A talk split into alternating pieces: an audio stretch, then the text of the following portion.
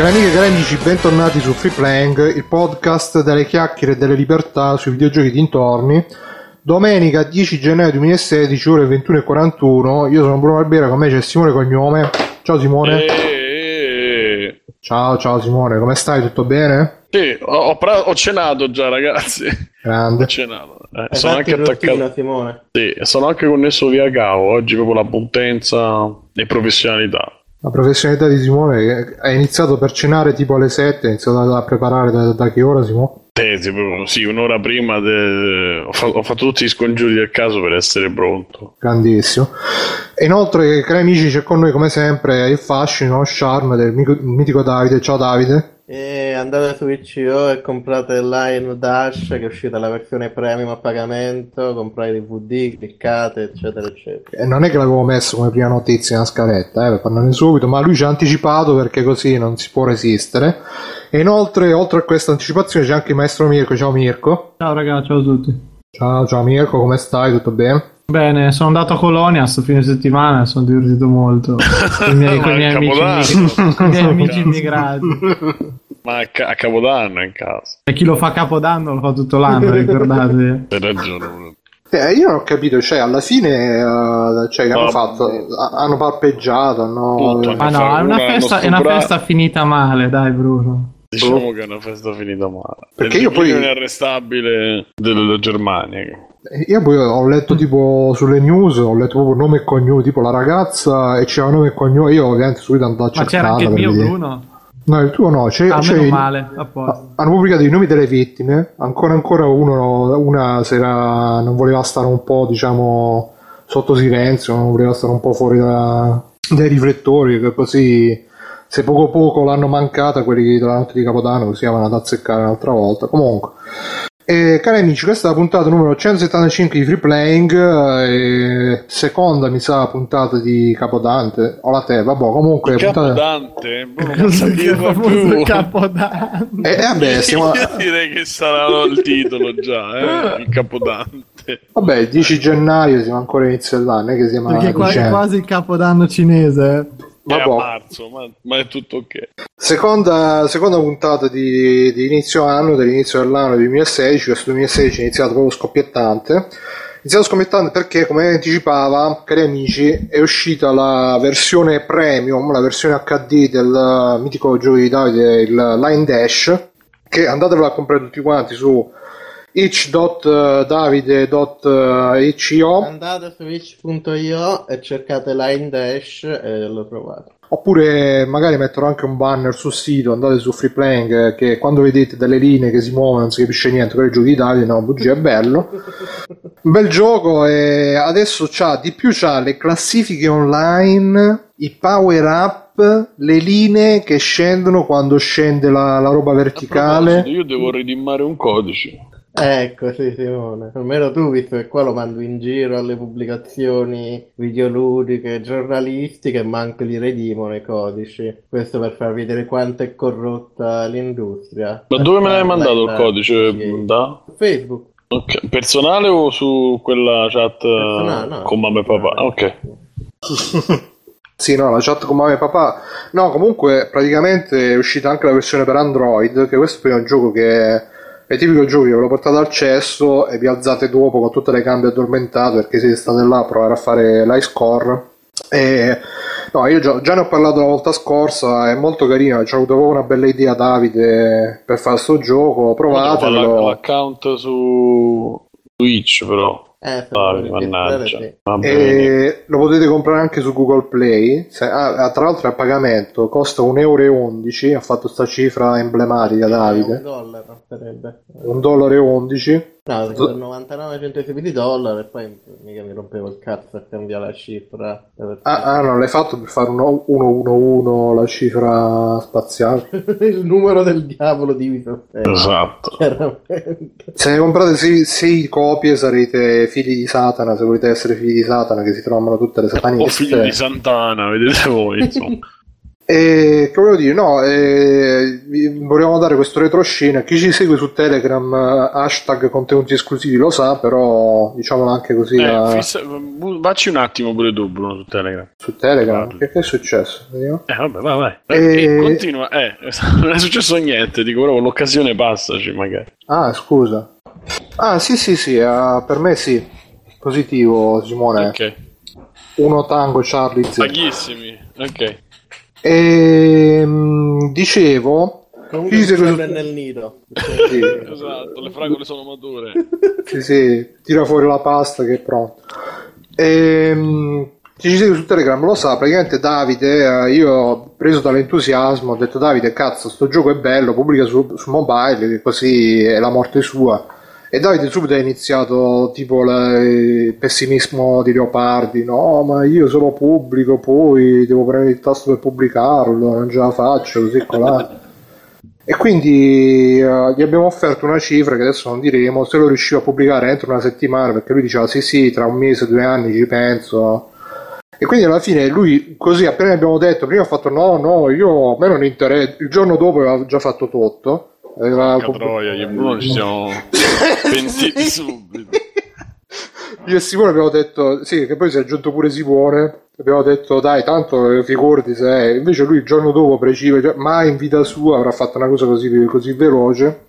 Quindi per questo gioco praticamente, cari amici, le altre riviste li criticano che, che vengono pagati per recensire i giochi, noi invece paghiamo le persone per farli, quindi proprio il, il gamer... futuro del- il futuro Eh, del ma noi l'abbiamo detto a Davide che ormai noi siamo, siamo investitori, quindi vede, Sì, vede sì, che siamo produttori fare. esecutivi, siamo. E one shot però, mi raccomando, che sennò qua... As- eh, Bruno, puoi, puoi procedere a presentare Ah, posso procedere a presentare... voice, sì. Ah, è questo qua, no? Evron, giusto? Secondo. Ta, fatto. Cari amici, si è unito a noi anche così a one shot eh, il nostro amico hashtag vita da negozio. Ciao vita, pronto? Mezzi Esatto, tecnici. esattamente quello, esattamente quello che... Come avrete capito non c'è un Ciao. negozio di microfoni. Eh? Sentite? Ciao. Sì, ciao. Ok, ciao. Sentite, sentite il tipico accento di Vimodrone, di, di, Di. Monza, Monza Centro. Di Monza Cento. Ciao Alessio, come va? Tutto No, bene? Alessio. Ciao a tutti. Eh, sì, sì, sì, tutto, tutto normale. Sei contento? Molto, decisamente. Soprattutto quando, quando inizi l'anno scoppiettante eh, fisicamente, sì, sì, molto contento. Cosa hai fatto? E Scoppiettante sono, stato, sono stato male due volte. Ah sì? Adoro i ristoranti cinesi, sì, mi creano effetti catartici. È un, po', un po' come la gente che si lecca le rane, dai, il ristorante cinese. esatto, stesso, stesso effetto, uguale. Pensavo agli effetti Pensavo, pensavo bastasse leccare i coltelli invece... Io penso agli effetti cagartici. Comunque, Alessio, hai Esatto. comprato Line Dash. E no, perché ancora non mi esce su iOS, io continuo a scongiurarlo di Porca puttana, sta anche su PC, non ce l'hai su PC? C'è gente che ha Non cambiato telefono per giocarci. Cioè, su PC, su Mac e su Linux. no? È la nuova killer app di Android, no? Eh, esatto. Però Alessio, occhio che c'hai il super eco carpiato, a meno che non sei tu. Comunque, sì, sei tu. E che stavo dicendo? Sì, no, comunque compratelo provatelo, fateci sapere le vostre impressioni perché insomma eh, io come ho detto l'altra volta, Mofi, mo ci ho scherzato, però è veramente un giochino di quelli là che ti metti. Poi tra l'altro se volete battere il mio record, eh, che sono la seconda posizione mondiale in tutto il mondo, tutti i No, giocatori. Perché l'ho fatto io oggi la seconda. Ecco, pur di fare il male si è messo pure a giocare contro, contro di me e quindi potete anche battere Davide. Se Davide vi sta sul cazzo, giustamente, no, dopo tante puntate, dopo tre anni. E... No, eh, Alessio non sente più l'eco. Adesso, Comprate la Adesso Dash sì. per levarvi lo sfizio di affrontare Davide a muso aperto, a schiena dritta. è vero. E niente, quindi, ah, tra l'altro poi ne hanno parlato anche su indiegames.com, il sito internazionale, ne hanno parlato anche su tagliaferri.it, c'è scritto un articolo proprio tagliaferri, Ma quindi Gamergate alla massima potenza. Ma dai, Eh, Come scusa? non la sapevo sta cosa. Eh, hai eh, visto? perché te non segui free playing, Simone. Eh. Eh, ma questo No. è su tagliaferri.it. Però ci ha fatto l'articolo sull'articolo su lei. Sì, in effetti l'abbiamo spammato 4-5 volte l'articolo, però vabbè, po- poteva sfuggire, dai, non è che... Pure il gameplay ha fatto. Sì, Il Ma guarda te. filone youtuber come... Che schifo. come che schifo. Come Dai. schifo. Dai, dai. No, no, io parlavo della corruzione, non... No, pure Bene, bene. eh. Ma dai, scherzavo, su, È così dai. che va, Simone. Se, te- se noi abbiamo i contatti nei posti alti, dobbiamo sfruttarli. Infatti, infatti. E, e niente, a parte questo, eh, non so se qualcuno ha qualcosa da aggiungere. Simone, tu che l'hai provato sto gioco, lo consigli, Bellissimo, merita? bellissimo, prendetelo anche su Android, prendetelo dove, ne- dove volete, prendetelo dove volete. Infatti. E sappiate comunque che questo gioco, eh, questa- questo bonus che abbiamo dato io e Simone a Davide, l'abbiamo preso con i soldi che in realtà erano il bonus di... Tu non stare a spiegare i, No, no, volevo spiegare per dire che comunque eh, sono soldi... Grazie a voi che Esatto. dal link di Amazon. Li abbiamo presi dal, dal, dal sopravanzo del link di Amazon dopo aver pagato le spese. E quindi è un po' come se fosse un po' figlio di free playing questo gioco. Quindi siatene fieri, siatene contenti, siatene felici, orgogliosi. Free. Playing Presents Line Dash. Sì, che poi tu, Davide, potevi metterlo da qualche parte, insomma, che è free play niente. Su Brighter vi lamentavate che Brighter era brutto. Eh. Ah, vabbè, però dai.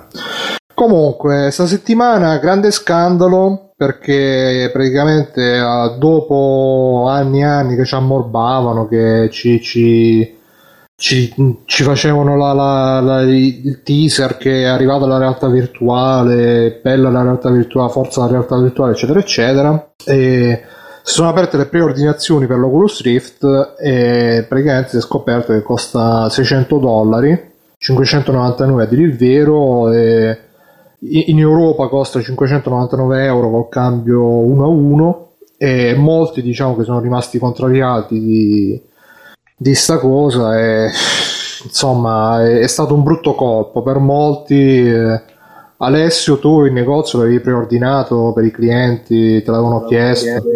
700 copie, sì, sì, non sapevo stare senza. No, vabbè, per il negozio è ancora troppo presto parlarne seriamente, però mh, tra anche gli appassionati, eccetera, non è che se ne sia parlato granché, me ne avrà chiesto forse uno o due persone per curiosità, perché l'avevano visto su internet, eccetera. E comunque, praticamente, che è successo? Che tutti quelli che fino al giorno prima, tutti quei siti che sono nati sull'onda e i, i tipici siti che.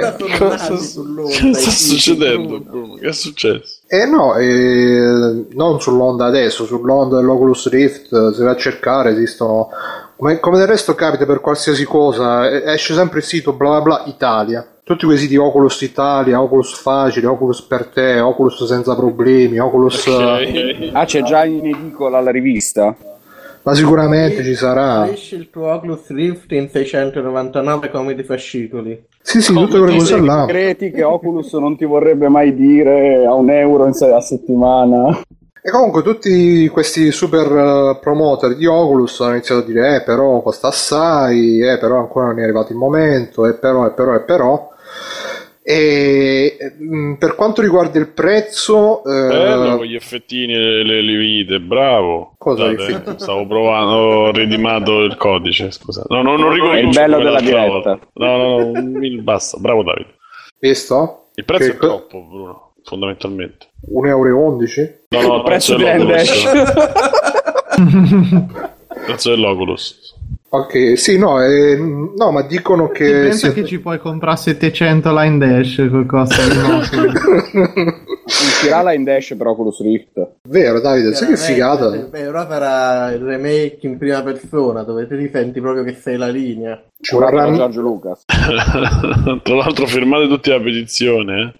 Sì, c'è la petizione per uh, far fare Guerre Stellari 9 a George Lucas. Si Ah, non era per free Ma- playing. ma io, io lo commentavo sul link, non mi ricordo chi, però io spero no, che tipo mentre, sai, mi immagino tipo, c'è Abrams che se lo tira da un lato, Lucas che se lo tira dall'altro, io spero tipo che si spezza Star Wars. Eh, sì, fatality. per nessuno.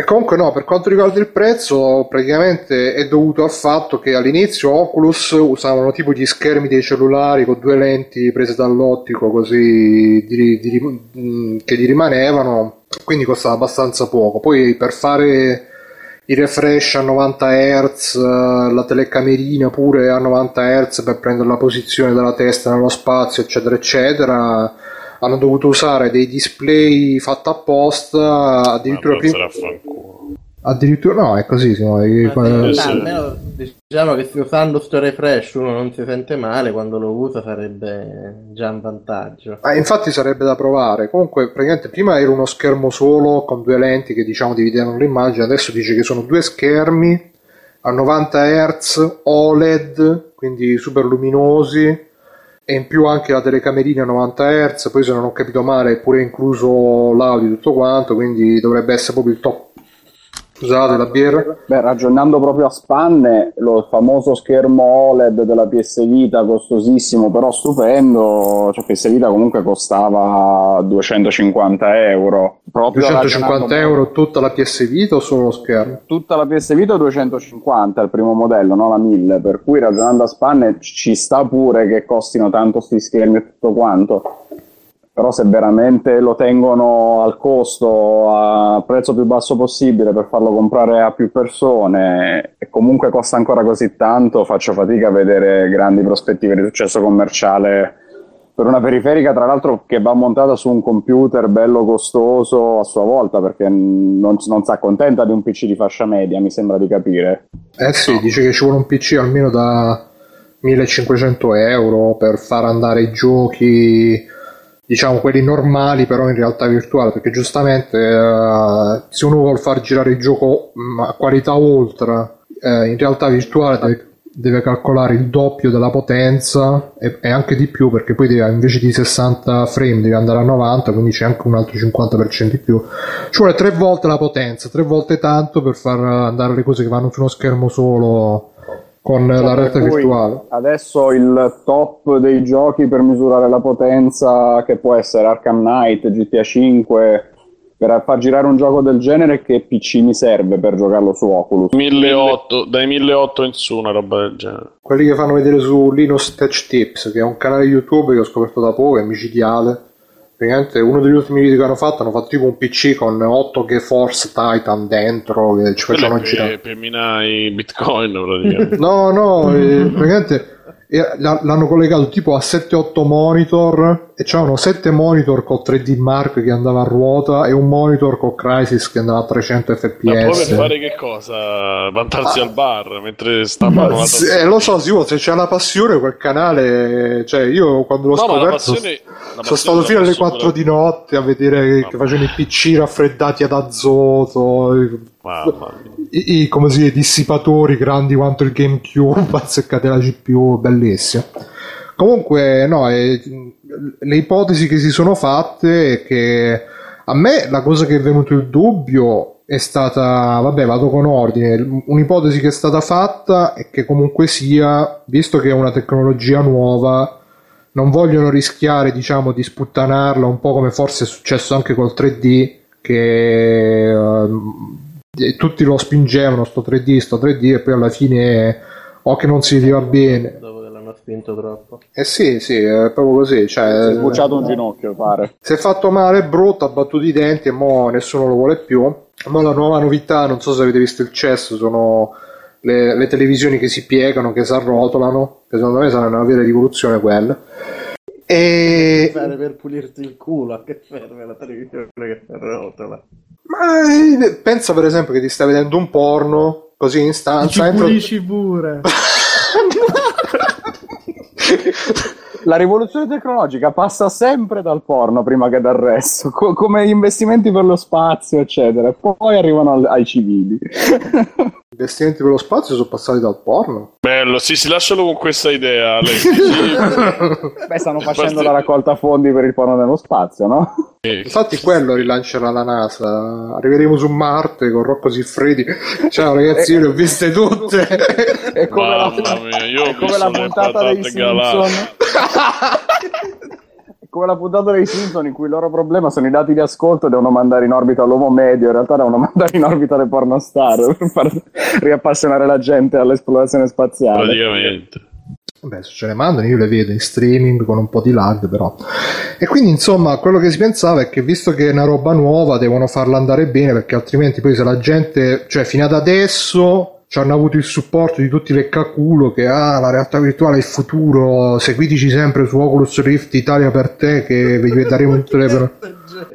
Beh, se, da, basta che cerchi Oculus Rift Italia ti, ti usciranno 100.000 sì, capace che pure esiste.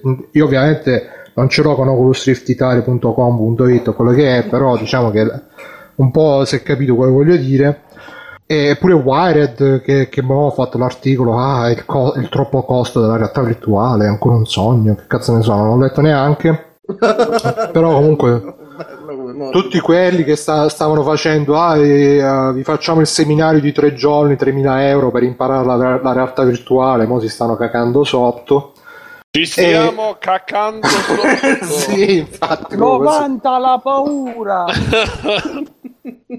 E mm, quindi fino adesso c'avevano tutti sti leccaculo che ah, la realtà virtuale, ah, bellissima, stupenda, eccetera, eccetera. Ma invece, eh, giustamente, hanno già tro- cominciato a cercare la nuova reginetta perché già sono usciti tutti gli articoli. Ah, è, è l'HTC Vive, il vero realtà virtuale, è il PlayStation VR, oppure ah, il PlayStation VR costerà più del doppio dell'Oculus, quando invece è impossibile, mi dicono, mi ha detto Mottura su, su Twitter che è impossibile che costi di più il PlayStation VR perché praticamente dentro c'è tipo lo schermo del chicco, della Quelli che hanno chicco. scartato per i primi Oculus eh, e Sony ha detto buono, buono. Sì, sì, sì, e quindi insomma c'è un po' di, di- di confusione, di Beh, ma anche questo è molto Allora, verosimile. per- È molto verosimile perché alla fine Oculus va sul PC e dovrebbe essere il, il famoso top di gamma, e invece PlayStation è un po' il PC di fascia media, e quindi anche il VR si accontenterà di essere funzionale, ma non eh, il top della tecnica, immagino. Anche Comunque, perché deve costare una cifra abbordabile da chi ha comprato una PS4.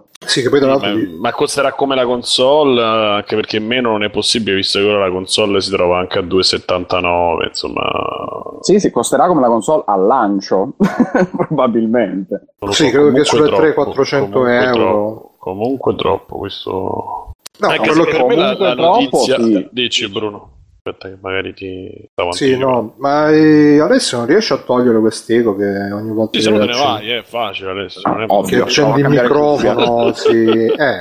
E se no Oppure fai un po' di cazzo di test. Di- eh. No, comunque...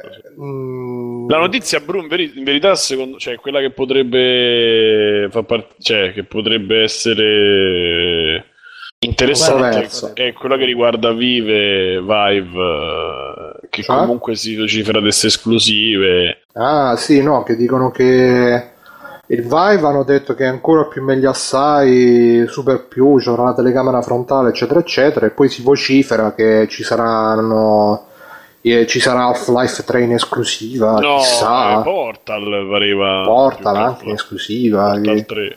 Perché comunque lo fanno in combutta con Valve e, e chissà se Valve lo spingerà a quel punto. Tra, tra l'altro il Vive, ma non mi ricordo. È l'unica maniera che hanno per venderlo. Questo almeno Valve l'ha capita questa cosa. Ma non lo so, Simone. mm, il problema è che fi- fino adesso eh, tutti quanti abbiamo provato l'Oculus, però la versione diciamo preliminare che dà problemi di motion sickness, eh, c'ha lo screen door effect, cioè che si vedono i puntini, i pixel, eccetera, eccetera. Quindi abbiamo avuto un impatto un po' negativo forse con questa realtà virtuale. Magari questo, questo modello nuovo, sia dell'Oculus sia dell'HTC, una volta che lo provi ti sembrerà così eccezionale, così potente che in effetti magari da 600 euro non dico che la sborsi, ma ci fa il pensiero. No, ma anche se oh, per me, anche se costasse oh, 300 euro, è una roba che è destinata Anche io comunque. continuo a vederlo sempre di più come una cosa veramente non destinata al gioco.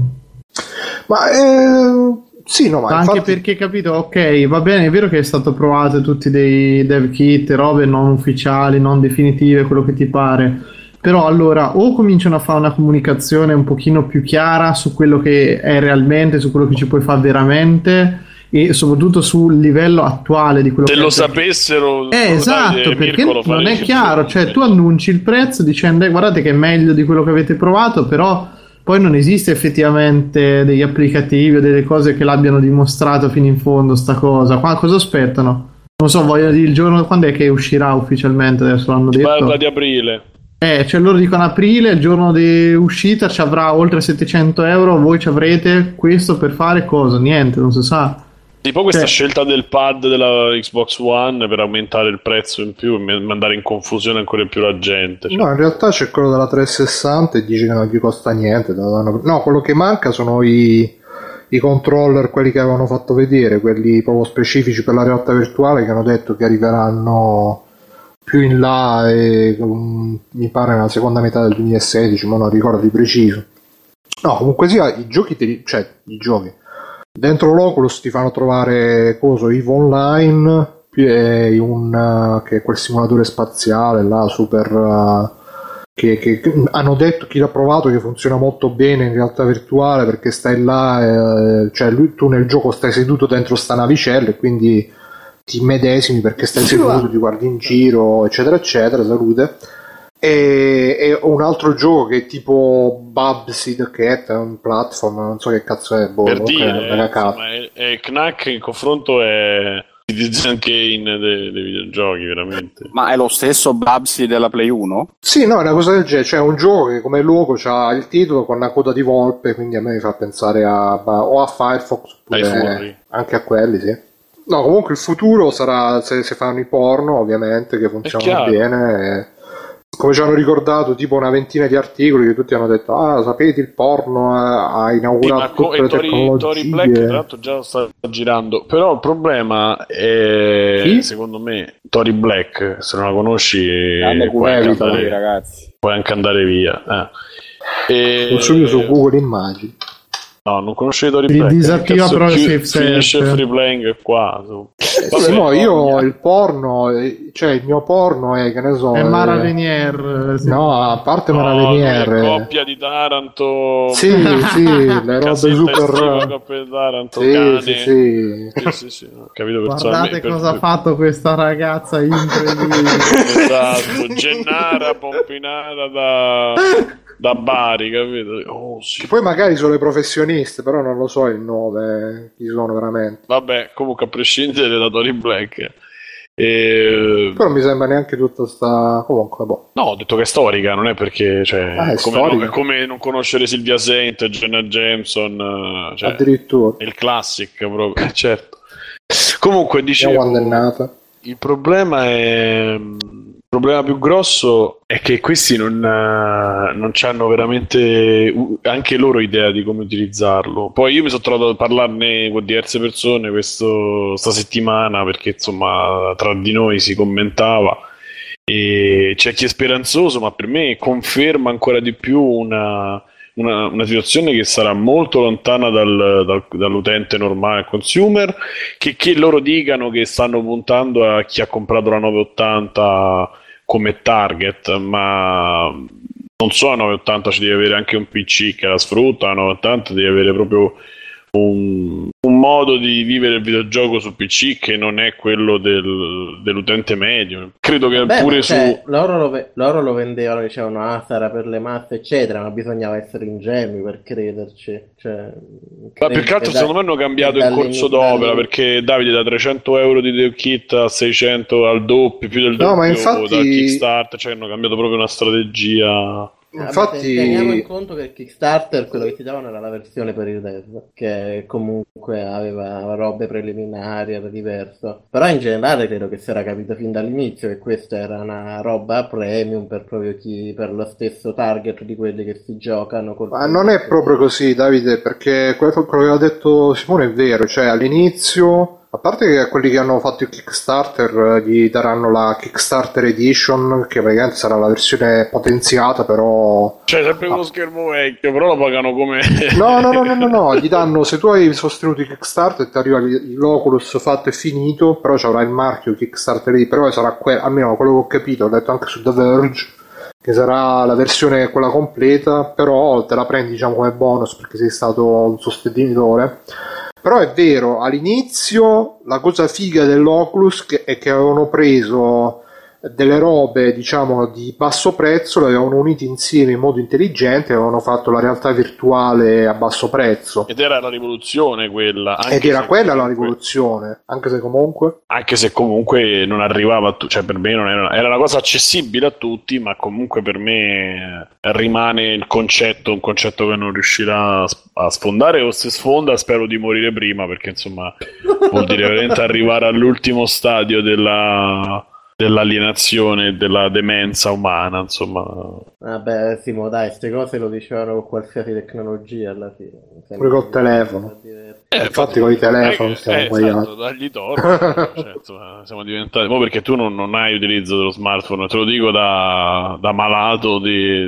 Il primo passo è ammetterlo. Sì, sì, no, ma assolutamente. Cioè, io sto cercando di staccarmi dai telefoni, ma più che dal telefono, in quanto telefono, da tutto quello che ci ruota. YouTube. E, e... YouTube, Facebook, Twitter, Telegram, etc.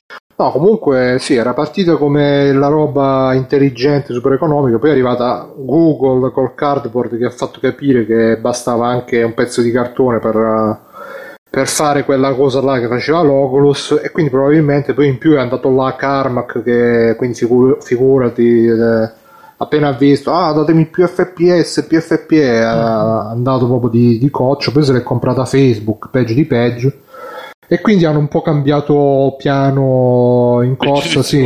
Esatto. E, um, ripeto, io so, rimango comunque curioso di, di, vedere come funziona sto robo perché so quello perché... come, come, Anima Geek, certo che uno è perché, curioso. guarda, ti dirò... Ti, Anima Geek. Come Anima Geek, insomma... Di, di... Fratello Geek, è un altro eh, sito di consigli. Esatto. E... È nato con l'Oculus. No, è nato con i Geek. E, no, e poi tra l'altro penso che comunque sia cercheranno anche di venderlo perché adesso eh, l'hanno venduto, comunque non è che ne avevano a disposizione tantissime unità, tutte quelle che c'erano a disposizione sono tutte esaurite, almeno questo dicono loro. Quindi adesso l'hanno venduto. Due quelli che avevano pronti. Sì, sì, no, comunque diciamo che per adesso è abbastanza lecito supporre che sia finito in mano solamente dei super entusiasti che comunque o l'hanno supportato dall'inizio col Kickstarter oppure nonostante gli costa 600 euro se lo sono ordinato comunque perché, perché sì, perché eh, quindi early adopter. non solo i early adopter, proprio i tifosi dell'Oculus e quindi secondo me questa potrebbe essere vista anche come una mezza strategia di marketing che io l'Oculus non lo do a tutti, lo do solamente a quelli che ci sbavano appresso così ne parleranno super bene tutti quanti, anche magari per sudditanza psicologica di averci speso 200 euro, diranno oh bellissimo, funziona benissimo, eccetera, eccetera. Si può dire con qualsiasi prodotto tecnologico costoso questa cosa però. Eh, appunto, perciò diciamo anche di eh, Magari l'hanno ragionato apposta in effetti. Io non credo, questo non credo, però... Beh, senatore, anche il fatto stesso che ci sia Facebook di mezzo, che i big money ce li ha sicuramente, però hanno ottenuto il prezzo un po' alto. Magari è proprio una strategia di, vabbè, ma questi ormai sono abituati che da anni si comprano gli smartphone al lancio, i tablet al lancio e costano uno stipendio che problemi si faranno mai gli appassionati per spendere 600 euro per il visore? Quindi hanno, magari nemmeno si sono impegnati a cercare di farlo costare di meno, nonostante abbiano Facebook alle spalle, no? Sì, infatti, ma guarda che comunque quello che si leggeva appunto della mossa di tenere il prezzo alto per farne parlare tutto. E come dicevi te, cioè, non, non, la vedo è come una mossa proprio sbagliatissima dall'inizio. Cioè, è normale che una cosa nuova così costi tanto.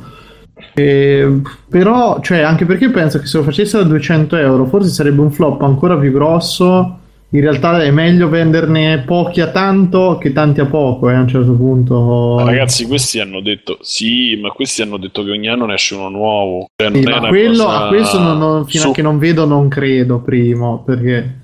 Cioè, adesso ci arriva un anno. Perché così uno ti tagli le gambe da solo, che già la gente dice, eh, ma allora, tanto che cazzo ne frega, il prossimo anno compro la versione 2 che funziona eh, meglio. Che, mo- eh. eh, che motivo avrebbero di dirlo, scusa? No, non lo diranno, però. L'hanno detto già. Ma dove? Loro le, ha detto che ci avrà il ciclo vitale sì, come quello degli smartphone. Sì, sì, l'hanno detto. Ah, ecco, allora peggio, peggio ancora. Eh, È stranissimo pensarci adesso. Di che stiamo parlando? Ma forse hanno detto così. Infatti, lo sai che cosa? A me è venuta questa, questa idea geniale che sicuramente avrò e andrà. Che tu lo prenderai incomodato d'uso, faranno come Eh, almeno in America. Eh, pensaci. Ma, ma lo stiamo dicendo con ogni console, cosa? Perché, sì, infatti è dai tempi da 360 che si parla. A parte che è uscito in, in Itadia non hanno fatto, ma in America Sì. uscì quella cosa. Uno, due, non, non costa- non costano più 600 euro le console perché hanno capito. Mo' hanno fatto delle console che, ne- che faranno un ciclo di vitale che forse sarà 4 anni, secondo me. E che manterrà sto prezzo e che tu avrai non avrai più una console 7, 8, 9 anni, la pagavi 600 euro, ma ne è una console che è un PC un po' depotenziato che funzionerà per 4 anni, 5 se ti va bene per quello che riguarda le console e, e quindi costano di meno. E invece adesso se tu pensi un visore, ma chi cazzo lo sostiene, scusami, la- tenersi un visore, ma poi 600 euro devi pure calcolare un utilizzo che ci fai, ma quanto lo puoi usare? Ma uno, una persona normale, una media delle persone che stanno qua dentro pure a parlare, ma chi ci Quindi già escludi persona normale.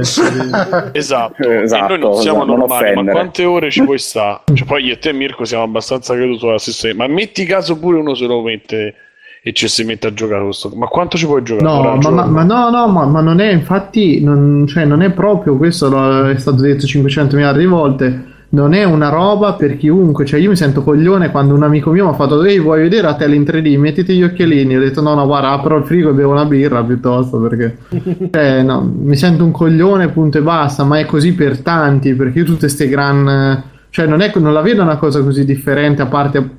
Non parliamo del prezzo in sto momento, però torniamo sempre lì, tu vai a casa di uno lo trovi rin- con questo cazzo in faccia, Eh. con, con questo- cioè, sembra quando a Natale ti metti il cartone del Pandoro in testa, dai, Esatto. Giuda. Cioè, non lo so. cioè- harder, better, faster. e poi magari qualcuno da solo, come quando ti fa le seghe, ti metti sta a fare, zitto zitto, ce l'hai e lo usi per qualcosa, però boh, io non, non riesco veramente, vi dico, ti dico, vedo mille eh, applicazioni di sta faccenda utili, funzionali e interessanti e non ce n'è mezza in ambito videoludico. Bravo, Cioè, in ambito videoludico non, non aggiungerà mai niente di che.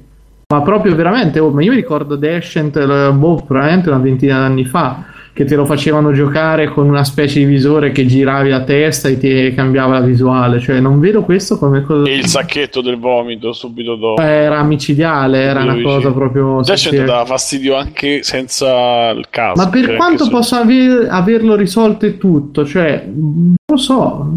Anche Ma le ragazzi, Supponiamo io che vada tutto bene, che tecnicamente sia perfetto, dia soddisfazione, funzioni bene, eccetera. Diventa solo una questione di utilizzo. All'inizio eravamo scettici pure sui tablet, almeno personalmente lo sono stato parecchio per parecchio tempo. Poi alla fin fine ci hanno conquistati un po' tutti. Ragazzi, Magari io- lo farà, però dipende dal software.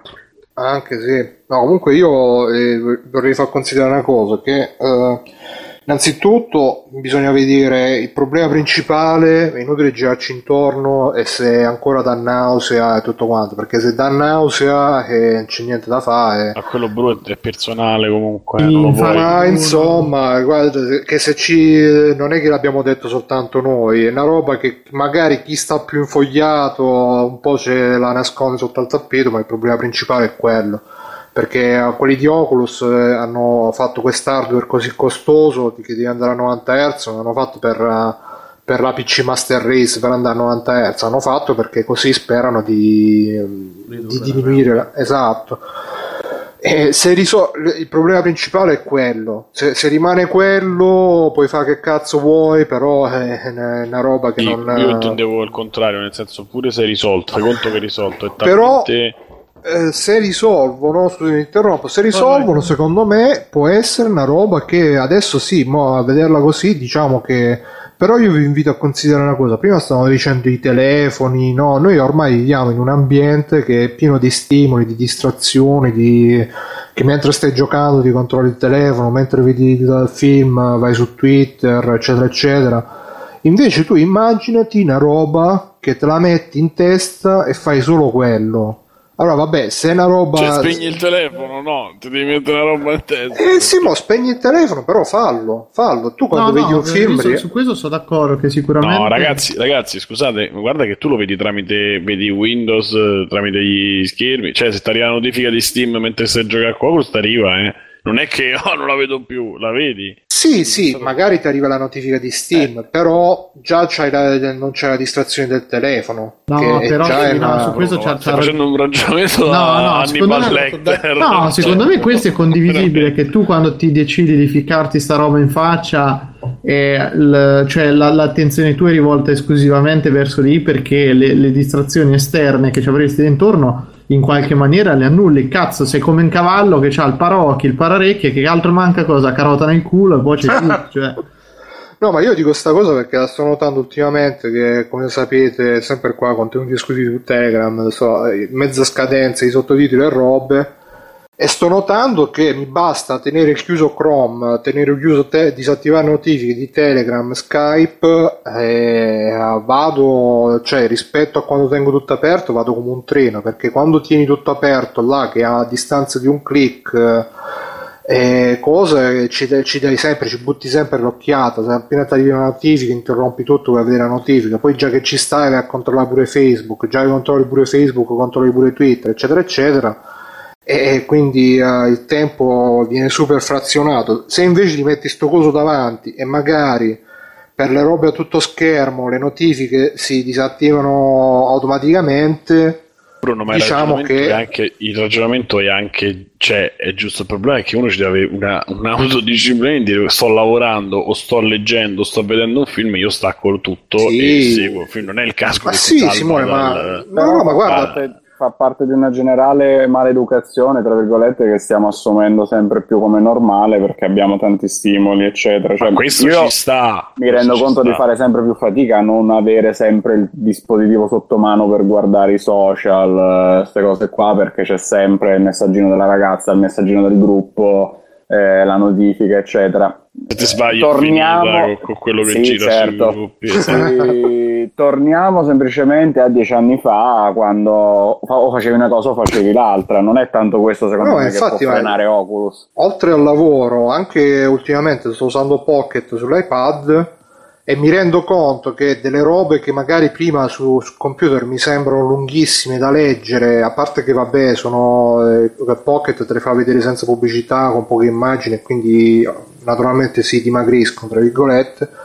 Però delle robe che sul computer mi sembrano lunghissime, ci metto tantissimo a leggere, su iPad mi metto là, poiché so che là sull'iPad non puoi stare là a vedere 20 finestre, ti vedi una roba alla volta, anche se multitasking, al massimo ti arriva una notifica sopra, però comunque vedi solo quello, riesco a leggere molto più, come quelli ti dicono, ah il Kindle è come la cai, il Kindle magari come display fa cacare, però po- poiché puoi fare solo quello, finisce che riesci a leggere molto di più su una roba che puoi fare solo quello, che non su Quella una è una roba che puoi fare In più il Kindle non stanca gli occhi come fa l'iPad. non stanca gli occhi anche, però quello che voglio dire è che sì, tu hai ragione, l'autodisciplina, però eh, alla fine eh, se, se una cosa te, te- te la devi imporre tu di togliertela è più difficile, se invece poi è proprio by Sì, design, ma per progettazione che te la toglie. questa- sì, prendere in considerazione questa cosa come la risoluzione a un uh, lack of attention, cioè da un problema di sindrome di Mancanza di attenzione. deficit d'attenzione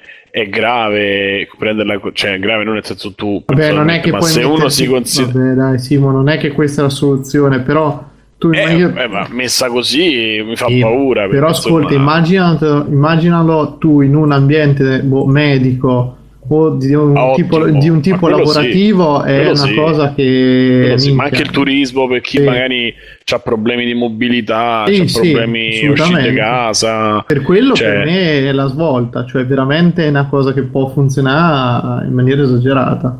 E Cioè, quello sì. Eh. Sì, no, poi gli ambiti professionali, tipo che so, sei un architetto e Bravo. che fai? Sì, la- esatto, la possibilità magari di entrare dentro, di metterti all'altezza giusta, vedi come sarà il coso. Vuoi far vedere la casa a qualcuno, non è che gli dai il pezzo di cartone, no, oh. Qua. Invece No, dai l'Oculus, ancora col cartellino del prezzo attaccato, Eh, vedi, certo, cioè, qua. fai vedere il render di qualche cosa, di Ah, un palazzo, minchia, di sì, no, sì. ma che scherzi, ma è ottimo, anche andarti a vedere un, museo, ma pure i porno, cioè, ma va benissimo, però E cioè, è una cosa che tu lo usi, vai da, come cliente dal medico o che ti fa vedere, vede, questo è il suo, su- il suo tumore, ti fa vedere dentro, ti fa vedere lì attaccato, cioè Che per bello. dire Sono tirato una grattata di quello al che solito olimpioni. devo, devo metterla in una certa maniera, ma insomma è così anche pensare che questi possono fare un'operazione con delle telecamere che veramente ti fanno vedere come un videogioco e loro vanno a tagliare tipo Trauma Center dentro con ste con...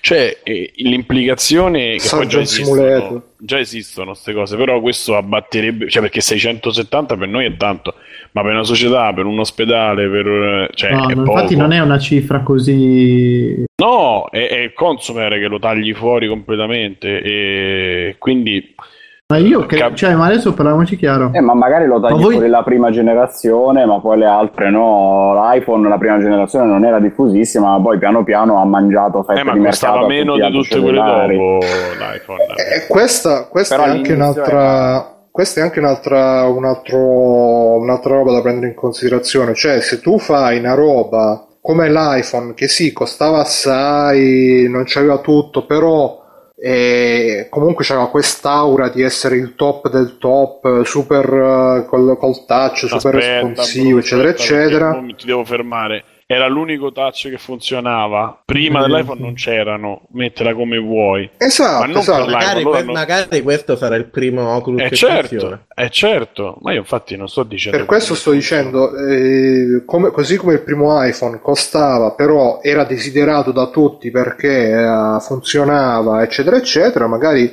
anche con questo l'intenzione, poi bisogna vedere nella realtà, però magari l'intenzione è di fare una roba che dire sì sì costa, però questa qua è la realtà virtuale, punto, Sì. non si Però vomita, il non primo si... iPhone costava la metà e un terzo di quello che costa oggi, capito? Sta- Cioè, Quanto costa? 300 euro? 300 Cioè, dollari costava. Dovresti fare pure il confronto sulle componenti. Solo 300 dollari costa- le menate. eh. No, vabbè, dai, dal 2007 più o meno stiamo parlando di un periodo meno ferie, meno cose. Io l'ho preso, calcola, Bru, l'ho comprato in America, ho comprato lì, spedito qua col cambio dollaro che era ridicolo quasi a momenti, io ho pagato 270 euro spedito il primo iPhone, quindi vuol dire che lì col cambio ci, ci si guadagnavi, insomma, però era dalle 300-400 dollari, mi ricordo abbastanza, potrei dire una cazzata, internet mi smentirà, ma mi ricordo una cifra sto guardando, che sono curioso. Sì, sto guardando pure io. Sembra strano pensare così poco, o Te lo dico, lo dico, ragione. non eh. costava tanto, non costava Ma, ma tanto. aspetto più che ne so, era- 400-500? No, eh, io ti ho fatto il cambio in euro, ovviamente, quindi però più o meno stiamo parlando di, di cifra 399 dollari, Eh. hai ragione. Ecco, l'ho eh, detto. 400. quindi. 3,99 con quel ca- Sì, sì, No, aspetta, ca- lo vendevano. c'era esatto il... E quando c'era Eh. l'euro fortissimo. No, no, no, no, no, con no. eh. l'abbonamento obbligatorio. Esatto, esatto. Invece senza abbonamento in quel periodo, 7,49. Bruno, potevi non attivarlo e tutto lo prendi. Cioè, Sì, che- sì, poi Beh, ma facevi non era, magana. non era tanto, eh, ragazzi, considerato che c'erano dei Nokia che costavano più di un milione, quindi No, 600. no, ma infatti, sì, sì, con quel touch là.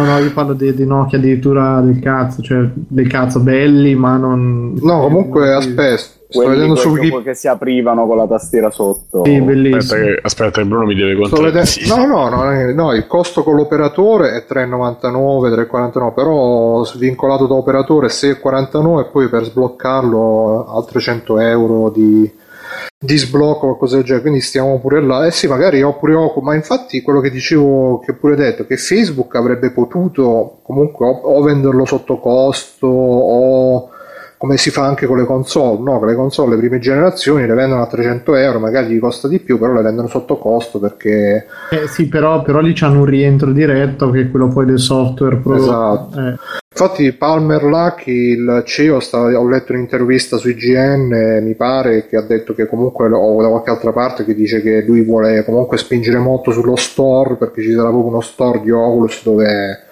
probabilmente ci, ci ricaveranno qualche cosa vendendo le robe. Vabbè, naturalmente l'hardware lo devi vendere al prezzo più basso possibile perché le, le persone lo devono avere, dopodiché devi guadagnare dal software. E comunque, boh, dai, io direi che... Ma Davide? In tutto ciò? Sto qui, mi sentite? Sì. Eh, non c'hai nulla da dire. Eh, ho ha parlato. mo', non so, non si sente quello che dico. Ah, ok. Però dai, si è non- sentito. Eh, mi sembra che abbia parlato fino a mo', non credo che sia stato... Ah, no, pensavo che c'avevi qualco- qualcosa di, di da... No, mancavi, la, mia opinione, la mia opinione è, è quella, ho detto, cioè lo vedo come il prodotto di lusso, non sono tanto, come dice, tanto post-apocalittico come voi che dite, come Simone più che altro dice, ah, la, la cosa che ti estrae dalla realtà. Eh, Sono d'accordo con Bruno col fatto del, che ti permette un po' di concentrarti su quello che fai. Eh, non c'è tanto, cioè non, non ci vedo tanta discussione, sinceramente. Per ora è un prodotto di lusso e chi se lo può permettere se lo permetterà, come tipo i televisori giganterrimi e le- i proiettori, e nel futuro chi lo sa. Cioè, Niente così. No, ma alla fine dai, sì, eh, non è che ci sia poi così tanto da dire. eh. Sarà il Kinect del mondo PC, magari ci esce qualche cosa di carino e fine, lo usi una volta. Eh, per esempio, per esempio il Kinect potrebbe essere l'esempio tra virgolette sbagliato di quello che Oculus vuole evitare, perché il Kinect quando doveva uscire, prima di uscire, pareva che, che entravi davanti all'Xbox, eh, ehi ciao utente 1, grandi, bellissimo rivederti, ti riconosco e così colà. Poi quando è uscito si vedeva sta cosa che muovevi una mano e poi sullo schermo si muoveva dopo 10 secondi e quindi eh, ha perso la fiducia dei consumatori anche quando hanno fatto il Kinect 2 che invece più o meno era quello che avevano promesso, nessuno se l'è più inculato, non è interessato più a nessuno. Probabilmente loro vogliono evitare sta cosa di fare un prim- una prima versione scarsa, scrausa per risparmiare che poi ti rovini il mercato, te lo avvelena e ti avvelena il pozzo e quindi poi non, non puoi più lanciarci manco la versione più Diciamo che Facebook comunque se lo può anche permettere di fare il bello e il cattivo tempo, insomma, fare un po' come. Sì, È magari una cosa poi- da non sottovalutare perché Sony comunque viene da un periodo di merda e adesso deve, si sta ritirando su ma non può fare grosse cazzate. Grosse cazzate.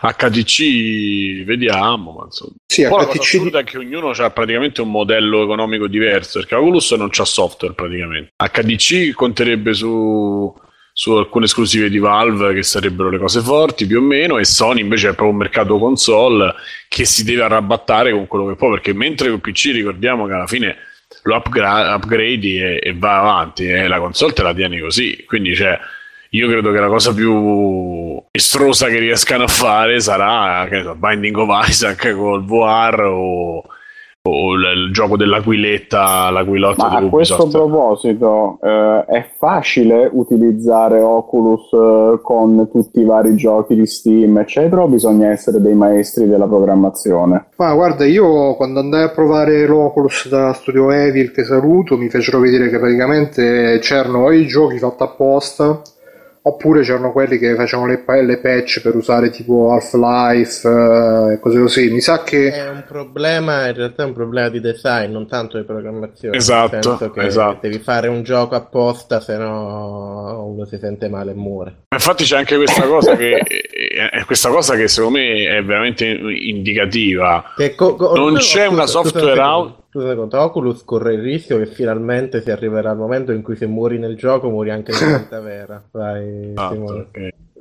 No, quello che voglio dire è Probabile. che eh, non ci sono software house che ci si stanno poi buttando sopra e quindi questo secondo me è indicativo di quanto ci credono perché è l'effetto Wii U, eh, ragazzi, cioè secondo me è fondamentale questa cosa perché E quello comunque volevo- cioè, Quello volevo dire io, nel senso anche l'user magari più scafato che si mette a cercare le patch e che se lo fa lui handmade, diciamo, è facile poi cambiare i file, eccetera, in modo da rendere il tuo gioco compatibile senza che lo faccia la casa o è anche questo? No, no, devi, ci- devono proprio programmare la patch, tipo come la patch per far andare il gioco a 60 fps di Dark Souls, non puoi...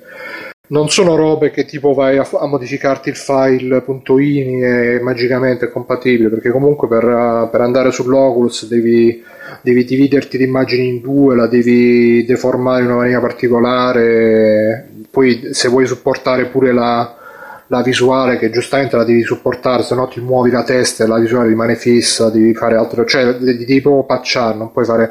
No, comunque a proposito di software house, eh, Oculus sta puntando tutto sugli indie perché uh, dice ah venite indie nuovo mercato. Infatti mo molti indie che magari ci sono lanciati un po' di più eh, ma capisci questo è indicativo che secondo me si stanno un po' pentendo e... Ubisoft o altri hanno cominciato a dire tu, tu fallo vai, sì vai, sì fallo tu che poi io faccio anche infatti ci sono buttati grossi si è buttato praticamente soltanto Eve online. Ma, ma, ma in realtà quello secondo è più per un problema che i grossi se lo possono permettere nel senso che Uh, Ubisoft, cioè gli indie sono quelli che magari ci guadagnano di più ad andare in un mercato nuovo, mentre Ubisoft si può permettere di aspettare e vedere, magari non essere il primo. Uh, eh, so, Davide, però una, cioè, tu una... mi insegni che uh, Wii U non ha venduto perché non c'era software che non sia stato di Nintendo, che non fosse di Nintendo. Mm, Quindi questo è un problema no. grosso. Se tu non mi riesci a vendere il sogno eh, ma mi vendi ah, giochi, giochi vecchi col casco pure a livello di proprio di no, passaparola la gente eh, fidati Wii, Wii U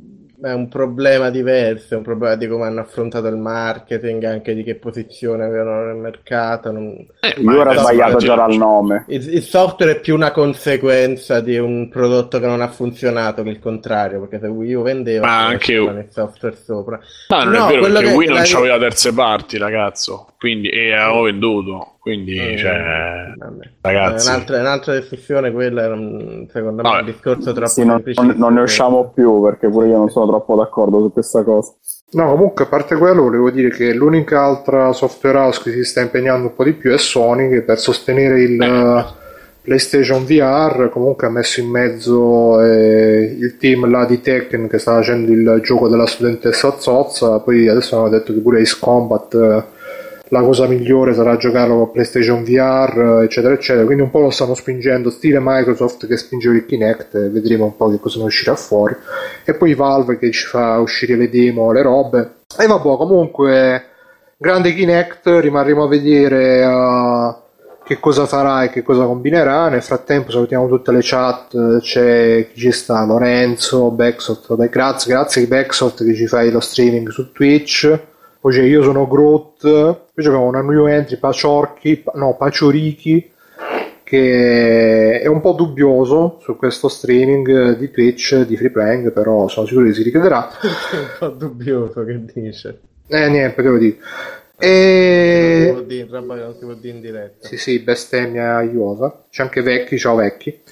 E niente, quindi la chiuderei qua su Oculus e per il resto questa notizia che ci ha segnalato Andmind che si è incazzato pure perché ha detto ah parla di tutto, non parla di questo. Praticamente in questa settimana c'è stata la Awesome Games Done Quick che sta questo evento che tre giorni credo che sia in cui la gente si finisce le robe in maniere strane o eh, in 10 secondi si finiscono Fallout 4 oppure fanno e que- quelle run piene di glitch eccetera eccetera praticamente è una roba che uno le vede su Twitch e poi dicevo come sono brave queste persone come sono belli e, e poi dà anche le donazioni perché si può anche donare. C'è stato anche Notch no, che stream di free playing non l'abbiamo fatto noi questa roba. No, eh, no, no poi noi Dan Quick proprio è il nostro contrario e... Dipende dall'ambito, insomma. Sì, infatti.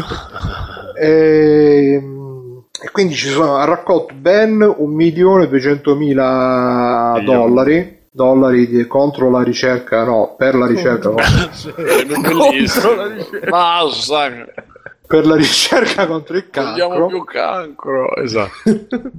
E quindi insomma ne siamo contenti. Poi Andmind sempre ci ha segnalato un paio di, di streaming, tipo uno che in un secondo ha fatto 30 note in chitarrino, che come cazzo ha fatto tra l'altro, e, a robe simili. Eh, e quindi eh, voi avete visto, io non ho visto niente, avevo anticipo, non so niente, sono, sono sguarnito. Eh, ma perché da... era troppo veloce, 30 note.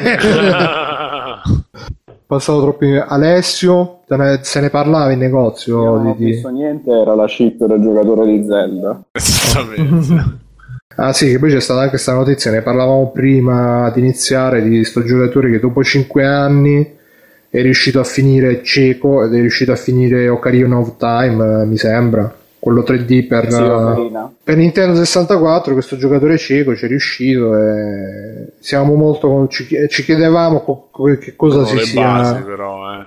Che cosa eh, Eh, mi e- pare quello 3D. Sì dai quello col cappuccio Eh, E- no. Ci chiedevamo No, come dai. diavolo avesse fatto. Eh, la risposta è o che uno lo seguiva, gli diceva, gli descriveva, E guarda, mazza, stai 5 prendendo anni una era, macchina. era uno sordo, quindi tutto, cioè, tipo senza mani, come faceva in Ma no, 5 l'avrà anni in da due? solo. Non guardarmi non ti sento. Eh, appunto, perché se no veramente che coppia era? Beh, la sfida è mettere due che si odiano a fare un gioco del genere assieme. Comunicazione zero. ma non so eh, Si sarà certo ci- messo là d'impegno inventandosi nella sua testa il, il mondo man mano che Ma sentiva secondo me, ho detto, gli hanno messo un video su YouTube che partiva ogni volta da capo e lui era così. Però c'era tipo, era tipo un gameplay, ma con solo la No, prima il parte, non per era attaccato come, come i bambini. Vedi, vedi che stai giocando e lei, beh, invece è l'altro giocatore che sta facendo. Esattamente. Eh, l'altro se ci ha messo 5 anni a finirlo, ed è una persona normale. Ma no, è perché la perculata è durata così tanto. Ok. ma stavo cercando qualche cosa che deve essere più dettagli però qua dicono solamente cieco a finito a Z Ma probabilmente l'ha finito veramente solo con l'audio, ragazzi. eh. Cioè, No, qua diceva che ha usato beh, un certo. audio particolare 3D. Eh, Che Terry- gioco non lo supportava. la sensazione Eh, dello infatti. spazio. Lui magari andava per forza a sbattere contro i muri facendo la rotolata di Link. In questo modo sentiva quando c'era il muro e man mano se lo realizzava in mente e cercava di capire come Ma, era raga, secondo me questo ha sparato una gran cazzata, ma nessuno, visto che Cieco c'ha il coraggio di dire che non esatto. è.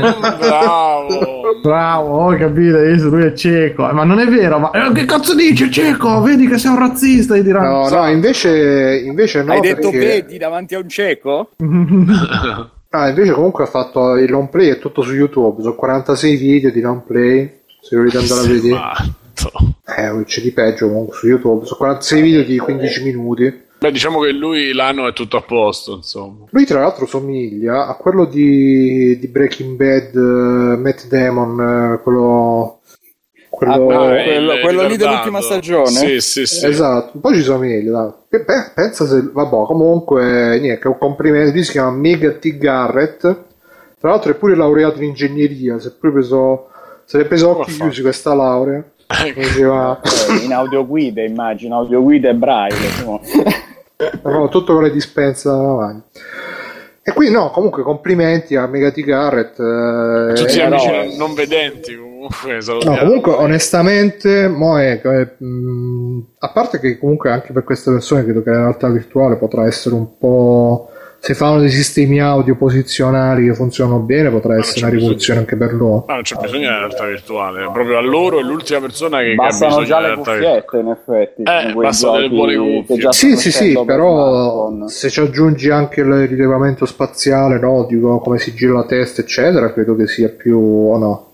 Eh, Magari ma può bisogno diventare del una casco, nuova- cioè bastano dei, dei, Ah, dei le casse dice- eh, le casse posizionali. Vabbè, comunque sia, no, a me onestamente... Ormai le cuffie che fanno il 5.1 ci sono, ovviamente non sono perfette, ma oppure un bineurale, che quello già Mm. per riprodurlo basta qualsiasi cuffia. E comunque, no, sono contento che anche chi magari ha questi problemi, comunque si può divertire con i videogiochi. e Questo dimostra che comunque i videogiochi. Pensa come fa coi porno, Borello. Eh, vabbè, si immagina come facciamo tutti del resto. Come con lo spazio. Non lo so, capi- tipo Mentana che fa le battute e poi le capisce da solo. Boh. Comunque. Pure caduto. Sì, è caduto nello spazio.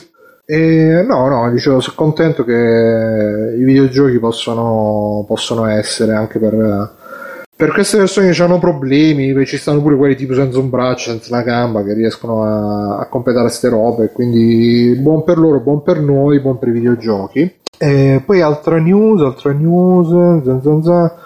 Vabbè, qua dicono anche che lo scrittore di Half-Life eh, ha lasciato Valve, quindi tra l'altro leggevo su tipo su Reddit che scrive questo qua praticamente è stato contattato da, da uno di Reddit che gli ha detto beh com'è che è successo perché, perché no, perché sì, e lui ha detto no, sai, io già quando iniziai a Valve, già ai tempi del primo Half-Life, eh, il mio nome era vecchio e rimbambito, figurati adesso quanti anni ho, e quindi diciamo che a, a furia di aspettare si è, si è scocciato. E... Vecchiai. No, dice che si è scocciato e che, che voleva andarsene in pensione, insomma, c'avrà, non lo so quanti anni c'ha, però... Boh, quindi... che- Ma perché lui era lì solo come scritto di Half-Life, se era in attesa che facessero il terzo, se no non faceva niente. Eh, eh, vabbè, dato che non fanno più giochi, non è che c'ho tanto da scrivere. Non credo gli fanno scrivere. Sì, fanno aspettato- scrivere le, le icone de- dei saldi di Steam Esatto. sotto le... Ha aspettato una decina d'anni e poi ha detto vabbè io vado, io andrei, eh, è stato bello. Perché secondo me No, l'ha fatto no, lui- l'hanno ma scoperto, siccome era stipendiato, a un certo punto dice, ma questo che cazzo sta facendo? No, no, ma lui 10. hanno detto proprio, no, lui stava lì e ha detto dai, dai, è finito il life, scriviamo un altro gioco, gli hanno detto guarda, aspetta qui, mo arriviamo e ti diciamo Sta scrivendo Toki 2040-2039 mica lo dovranno sentire i nostri figli free playing che è? Vabbè comunque eh, se n'è andato e quindi io spero che almeno più o meno ci facciano sapere un giorno qual era la storia di Half-Life 3 la, la conclusione proprio così per, eh, per curiosità. Ma come cazzo ne frega io sono rimasto appesissimo eh, di, di, di come Tu la notte prima di andare a dormire ancora pensi chissà. ma non, non a sto livello, però sai, ti rimane sempre la curiosità, chissà come sarebbe continuata, chissà che cazzo faceva, che, che diceva, così colà. Comunque, niente, eh, se n'è andato da, da Valve, ma tanto cioè, sarà pieno di soldi pure lui maledetto, quindi buon per lui.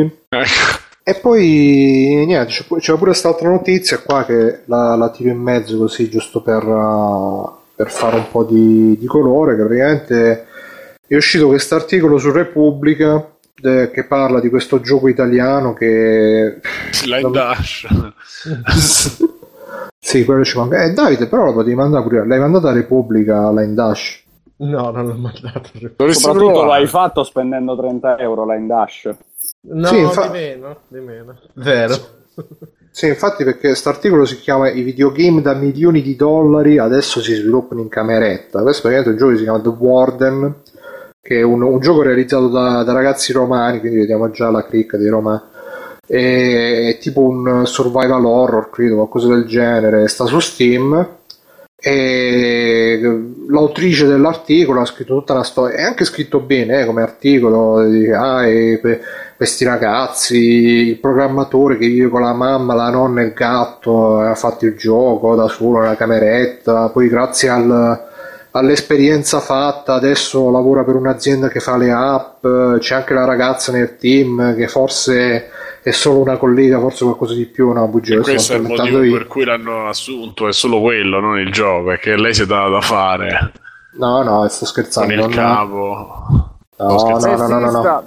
No, tra l'altro lei poi è venuta anche a fare, cioè è, è andata anche a fare, non su Freeplay, su Indie Vault, perché sono andato a ritrovare il post sul forum di Indie Vault che scrive ciao ragazzi, venite a vedere il gioco, poi nessuno, cioè qualcuno le ha risposto perché detto là, invece poi alla fine sono usciti su Repu e comunque ah, dicono, cioè si sono in molti specialisti del settore si sono lamentati di questo articolo perché contiene inesattezze, perché non, è, non riflette la vera situazione dello sviluppo dei videogiochi in Italia, eccetera, eccetera, che secondo me può anche avere un senso, però onestamente secondo me il problema dello sviluppo dei videogiochi in Italia è che cioè, questo gioco, se non fosse stato, se non fosse uscito su Repubblica, probabilmente non, non l'avrebbe conosciuto nessuno perché in Italia non esiste un,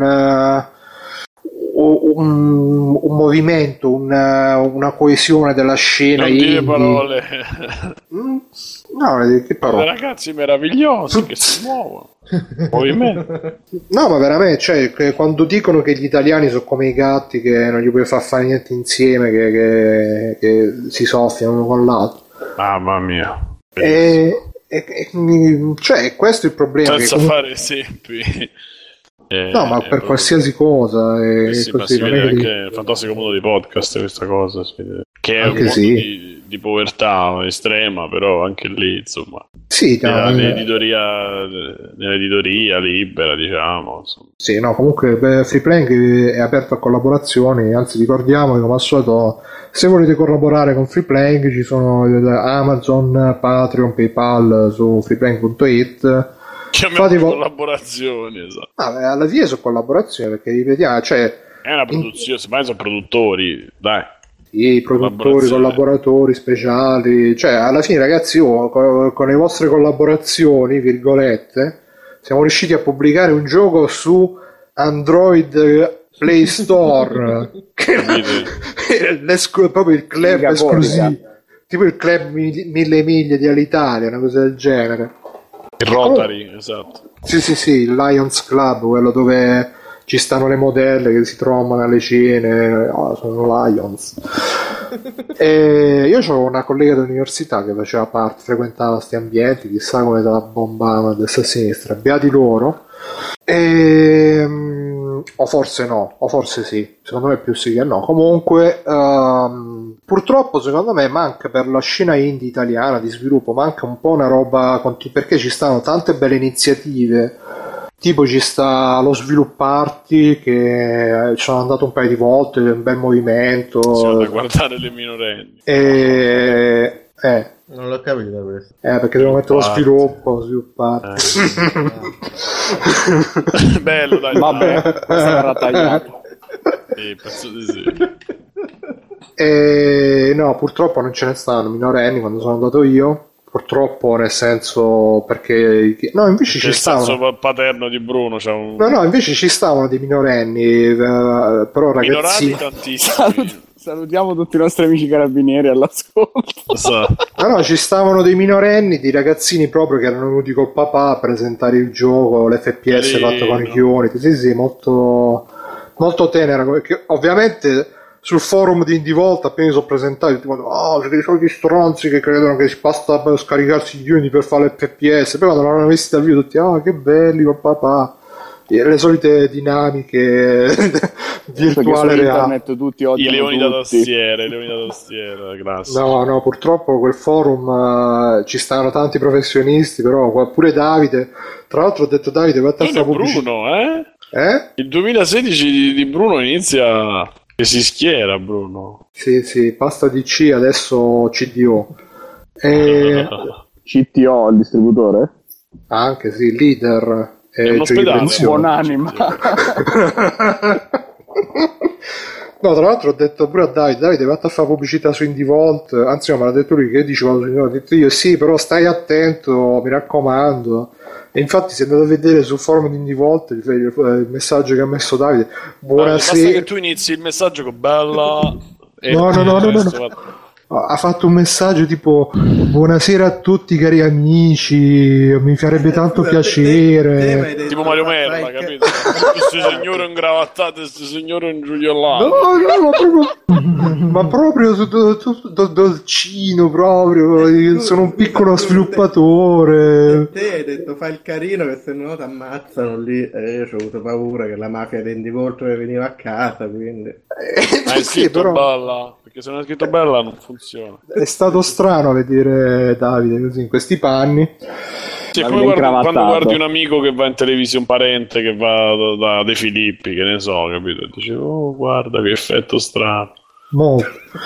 Perché? E, e quindi secondo me c'è, appunto, c'è lo sviluppato, c'è AESVI che è l'associazione editori e sviluppatori videogiochi italiani che organizza organizza no che sto dicendo organizza la anzi sto dicendo cose positive organizza la i, eh, insomma porta no no no eh, adesso non mi ricordo come si chiama Italian Games o cose del genere DC, no?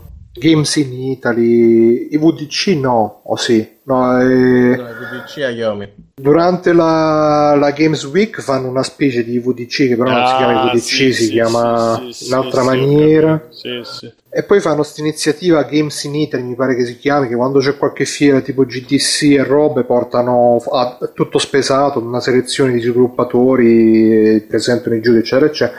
Insomma, tante iniziative, anche in di volta, appunto, eh, adesso che c'è stato il restyling, hanno fatto la Super Gem, Spaghetti Gem, che è uscito il, il gioco là di Bud Spencer e Terence Hill, Botte e Fagioli, molto carino tante iniziative sparse, tante, tante belle realtà, però tutte un po'. manca un po' di connessione e soprattutto manca un po' di, di day by Supporto day. Dai, No, un il po' di supporto. No. Supporto non, non- sì, c'è anche la tendenza che poi ognuno ci stanno tanti gruppi su Facebook, tanti forum sparsi, ci sta il forum dei pro, il forum dei nabbi su- che usano gli Unity per farsi l'FPS. eh, eh, però quello che volevo dire è che manca un po' di, di day by day, cioè di, di roba costante che, che è un punto di riferimento. Io quando scrivo per Indie Vault, un po' l'obiettivo mio personale, ma anche ovviamente di chi ci stava dietro di me, era di uh, fa- diventare un punto di riferimento per uh, la scena italiana e quindi qualsiasi cosa succedesse io anche che saltavo sul forum la giravo, la, la pubblicizzavo in modo che anche un gioco come questo magari se non il post sul blog però almeno il passaggio su Facebook la cosa. Poi ovviamente eh, mancanza di tempo, roba, eccetera, eccetera, quindi uno non riesce a, a coprire tutto, magari si lascia solo il forum e basta, che si gestisce un po' da solo. Però insomma sarebbe bello se oltre a fare queste, um, queste iniziative sparse, oltre a- ad andare a tirare le orecchie alla gente quando scrive le cose sbagliate, che poi alla fine l'ha scritto anche Mr. Eh, sul, sul gruppo, cioè proprio, è un, proprio un tipo di narrazione che fa parte della generalista, il ragazzino usa una stanzetta col gatto che, che si mette a programmare col gatto mentre gli sta dando il Kit Kat al gatto e, e- la nonna che magari gli porta il brodino mentre sta programmando, cade, dice ah eh, non mi sta eccetera, eh, fa molto colore, quindi cioè pure Davide quando ha mandato i cose ha detto Line Dash l'ha fatto in mezzo alla mafia, la camorra che lo ricattava eccetera eccetera infatti è uscito su indiegames.com è uscito Aspettiamo su multiplayer l'articolo di Saviano sulla Indash. e ci spiegherà Eh. in che modo è correlato alla camorra, perché non so se sapete Ah, che... in, in effetti, mo al mio amico Roberto glielo mando che di sicuro apprezza. ma mandaglielo mandaglielo Ma Davide sì, perché... vedrai che lui si diverte proprio. No ma schema guarda che C'ha proprio la Non faccia quando- quando ride. Mm. Cioè, per un gioco di merda come 2048 hanno fatto oh, il c'è l'hacker italiano che ha sconvolto internet. È vero che c'ha avuto successo per cazzi suoi. Però, insomma, Ma sai, sarebbe tu... Tris. Sì, Tris No, 2048. fatto in italiano. Tris è il Q2048 è il clone di Tris. L'ha fatto un italiano? Sì, Ah, l'ha l'ha fatto, clonato, ok. ha fatto un ragazzino italiano, l'ha clonato. Ok. Eh, magari fatto- semplicemente in Italia manca ancora che ci sia il caso che scoppia, che fa tanti soldi e poi da lì si inizia a fare più attenzione al fatto che si possano creare videogiochi che possono avere successo, ec, ec, ec, ec, no? Non so, eh, Davide, dalle- da- all'estero c'è più la sensazione che ci sia più collegamento? Ci sono C'è- più organismi c'è- di collegamento? Ci sono più organizzazioni, cioè diciamo che SP per esempio in Inghilterra c'è Lucky, uh, UKIE, Chi? che è il- Lucky, Ah, Lukie. UKIE, sì, che è mille avanti, cioè proprio in termini di supporto che dà ai sviluppatori lì o anche semplicemente di occasioni di community che crea è molto più avanti qualsiasi cosa c'è in Italia. Um, ci sono, sì, in realtà c'è molto più su- supporto alle realtà locali, nel senso di robe come lo svilupparti, magari ce ne sono 10-15 all'anno invece di una all'anno come in Italia, c'è, c'è comunque più un senso di community sì, all'estero. Sì, alla fine mh, magari io oggi, eh, mh, prima di iniziare sta puntata, mi sono visto un documentario molto bello, l'ho anche girato su... Tanto ci saluta Papa Costantino, ciao Papa Costantino Ciao, Twitch. papà.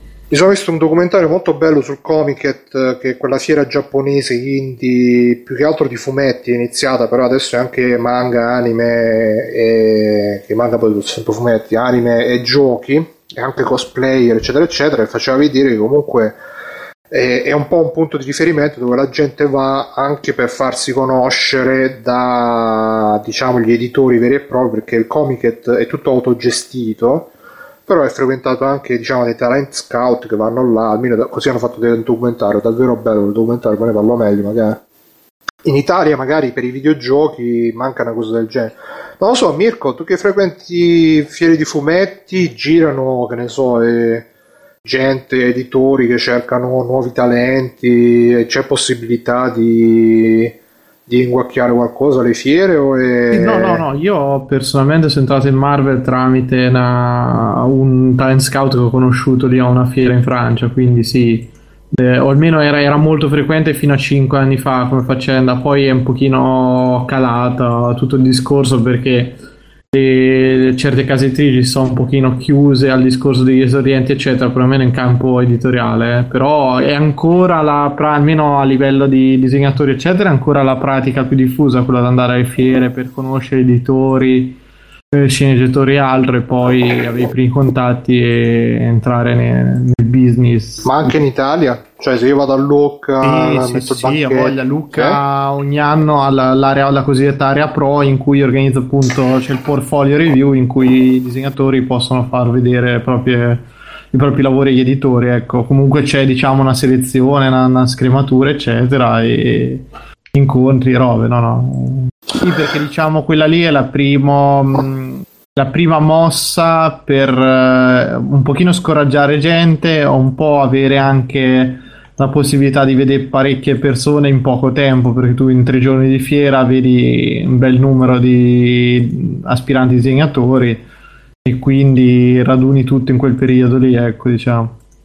E quindi insomma sì, no, di fiere di questo tipo forse eh, in Italia, boh, non so, allo svilupparti mi ricordo che andai, è bello, c'erano tanti sviluppatori amatoriali, però realtà grosse, proprio grosse grosse, tipo Milestone, Ubisoft Italia, che io ricordi non c'erano, anche se non sono mai andato alla prima giornata che era quella più pro diciamo dove magari c'era più business magari c'erano anche ste, queste occasioni di questo tipo.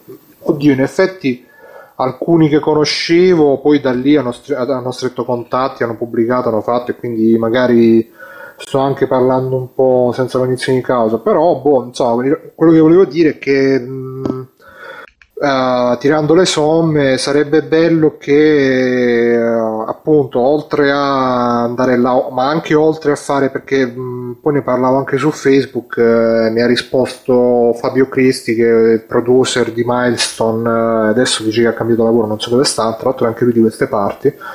Ha detto sì esistono gli articoli fatti bene sulla, speciali- sulla generalista dice anch'io ho scritto degli articoli su Wired che sicuramente anche su testate magari un po', un po' bistrattate da noi in generale, tipo Wired, ma anche sulla Repubblica ci stanno gli articoli di Jim D'Alessandro, altra gente che sa scrivere videogiochi, mh, mm, però ripeto, rimane sempre quella roba un po' che ogni volta si scrive, cioè ormai sono vent'anni che leggiamo articoli, ah finalmente è arrivato il momento che il videogioco italiano, eh, ma sono vent'anni, e ogni volta eh, finalmente è arrivato il momento che il videogioco italiano, che magari è uscito un gioco oppure è uscita una software house, eccetera, eccetera, quindi eh, manca eh, forse un po' di...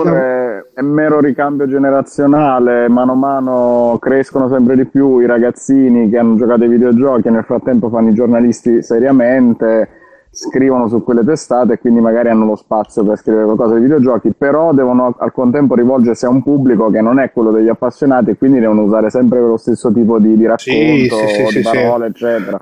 Eh, Come però... Mr. Rudd appunto sul, sul commento. No, ma quello di Mr. Road è un conto che tu descrivi, diciamo, prendi il caso umano, tra virgolette, lo descrivi e quindi fai commuovere la gente che dice, ah, fai il gatto per da mangiare no, al gatto. Al di, là del, al di là del caso umano è anche che comunque devi usare sempre quello tipo di linguaggio un po' imbolsito perché devi parlare alla più vasta fetta di pubblico possibile. Eh, ma questo, questo, che sto dicendo, che si dicono sempre, ah, finalmente il videogioco italiano, eccetera, eccetera, e si usa un po' dappertutto, cioè già ai tempi di che ne so, di Pray for Death per PC, ah, finalmente un gioco italiano che è alla pari di... Eh.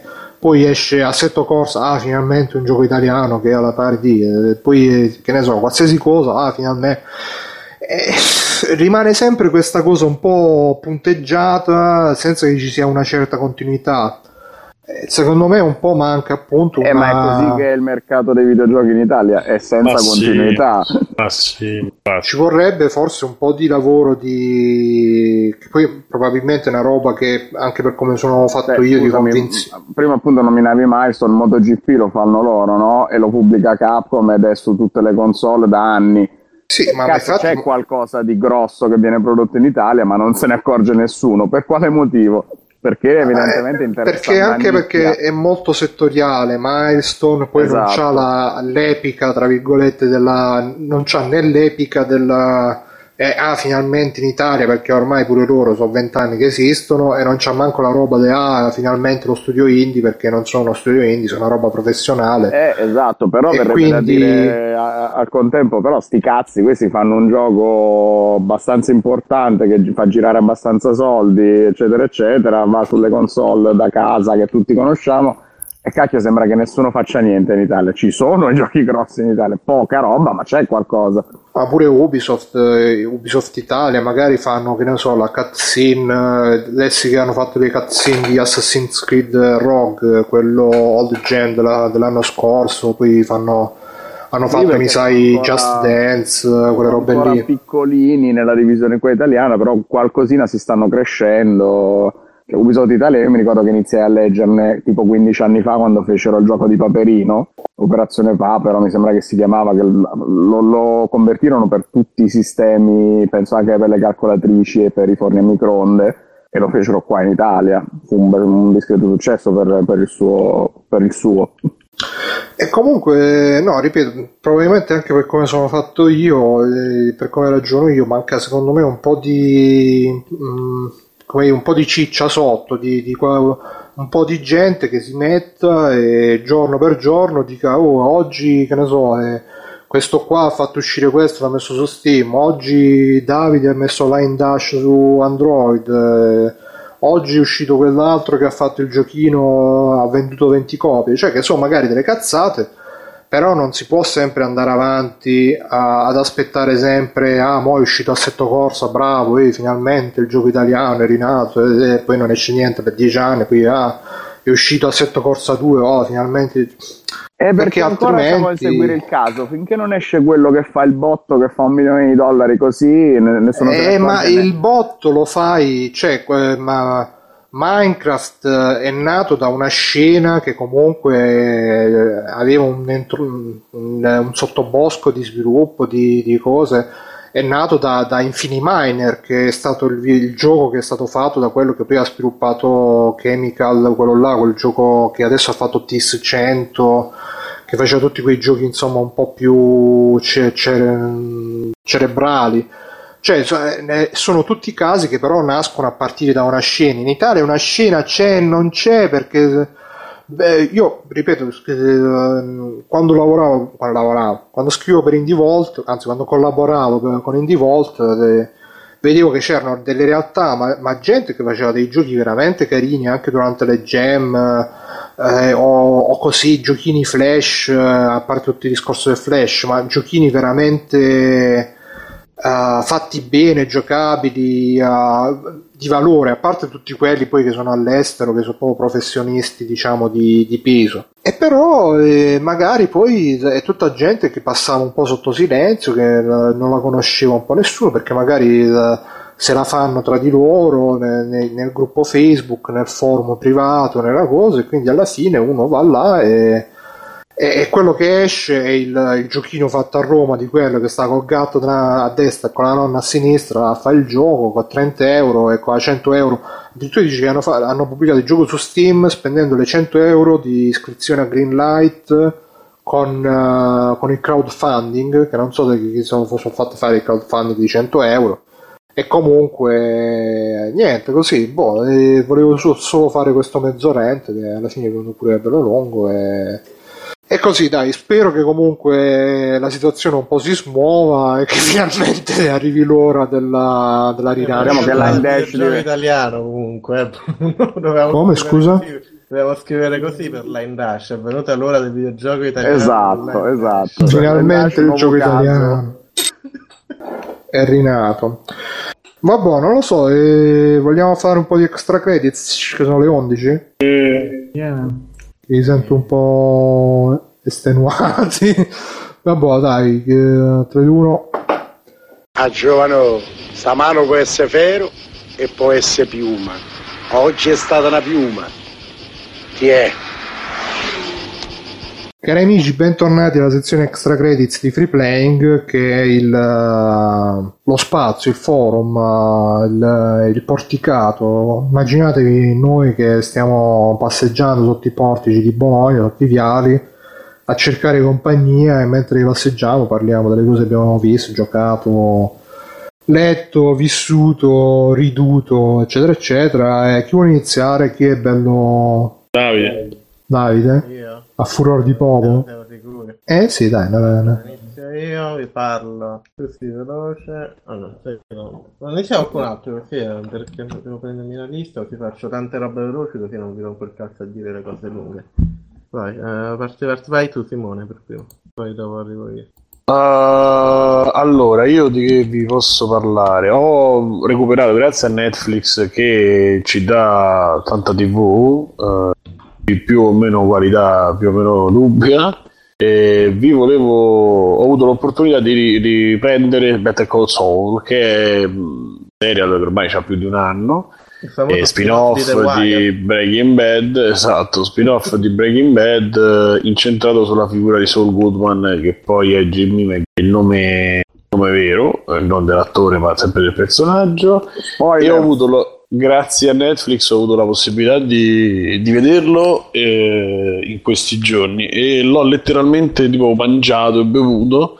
Per dire letteralmente no, comunque insomma mi è piaciuto molto molto molto perché trovo veramente un distacco con la televisione, con quella che c'è di media, con- anche con il cinema, l'ho trovato veramente bello perché hanno trovato una chiave di rappresentazione eh, che è molto immagine, ma c'è tantissimo di non detto, c'è tantissimo del- del- del- da un'espressione, da una- da- da- del volto, una frase. eh, l'ho amata, l'ho amata perché mh, è, un- è- è- scritta benissimo. A parte i, mezzi tecnici sono quelli pressoché identici quelli di Breaking Bad. Cioè, Però mentre Breaking-. Esatto, mentre Breaking Bad si comunque in qualche maniera eh, eh, passava per momenti di violenza, per eh, fasi eh, violente, spla- no, splatter no, però insomma E qualche volta sì.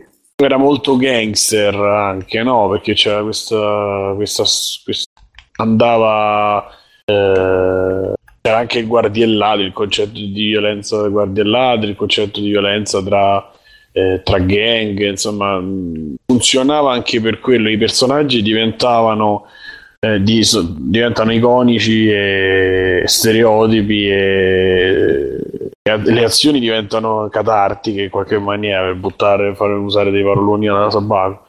E, um, proprio perché c'è tutto un rischiare la vita, un dover imporre la propria forza sull'altro e tanto che poi il personaggio di, di, di Cranston si, si, si rivolta proprio cambia completamente eh, tutta una serie di motivi questo compi- almeno la prima stagione fa praticamente la stessa cosa ma usa tutto, tutto, cioè tutto l'opposto usa il dialogo usa appunto la eh, diciamo va un po' a sottrarre invece che a, somma- a sommare. Quindi è, per certi versi è proprio l'esatto, esa- l'esatto opposto. Lo, lo yin e lo yang sono queste due serie tv legate.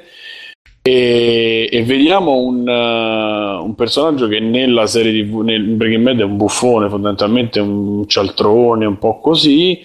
Eh, vediamo il passato, vediamo lui chi era, cosa aveva, che, che, eh, in cosa credeva o in cosa crede, eh, i rapporti umani, come li gestiva, insomma, c'è tutto una- un approfondimento che è esente da, eh, da violenza, perché comunque la violenza, la stessa violenza che c'è lì non c'è. Che c'è in Breaking Bad, anzi, però si vedono delle fasi eh, della vita che sono della sua vita che sono notevoli, dei, dei, rapporti che sono dif- in qualche maniera pure difficili, ma con, con, appunto, con questo tipo di approccio che usa, che usa Gillian, Gilligan, non mi ricordo mai, e, e, i vari autori lo portano veramente a, secondo me, in alto, proprio in alto.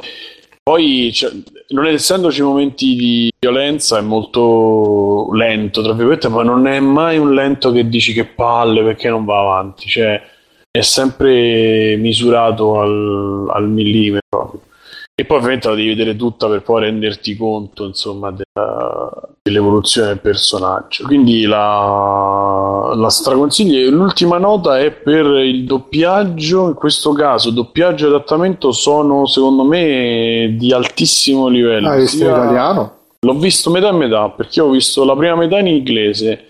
Poi l'ho ricominciato qua in italiano perché lo volevo vedere Uh, cioè quando vedo in inglese devo essere un po' più concentrato, invece in italiano potevo pure no, distrarmi, però insomma magari me lo godevo di più perché più rilassato. Tutto. Più rilassato, sì, sì. Eh, vedi, senza, senza Oculus. Non ti distraevi. Eh, c'è ragione, c'è ragione.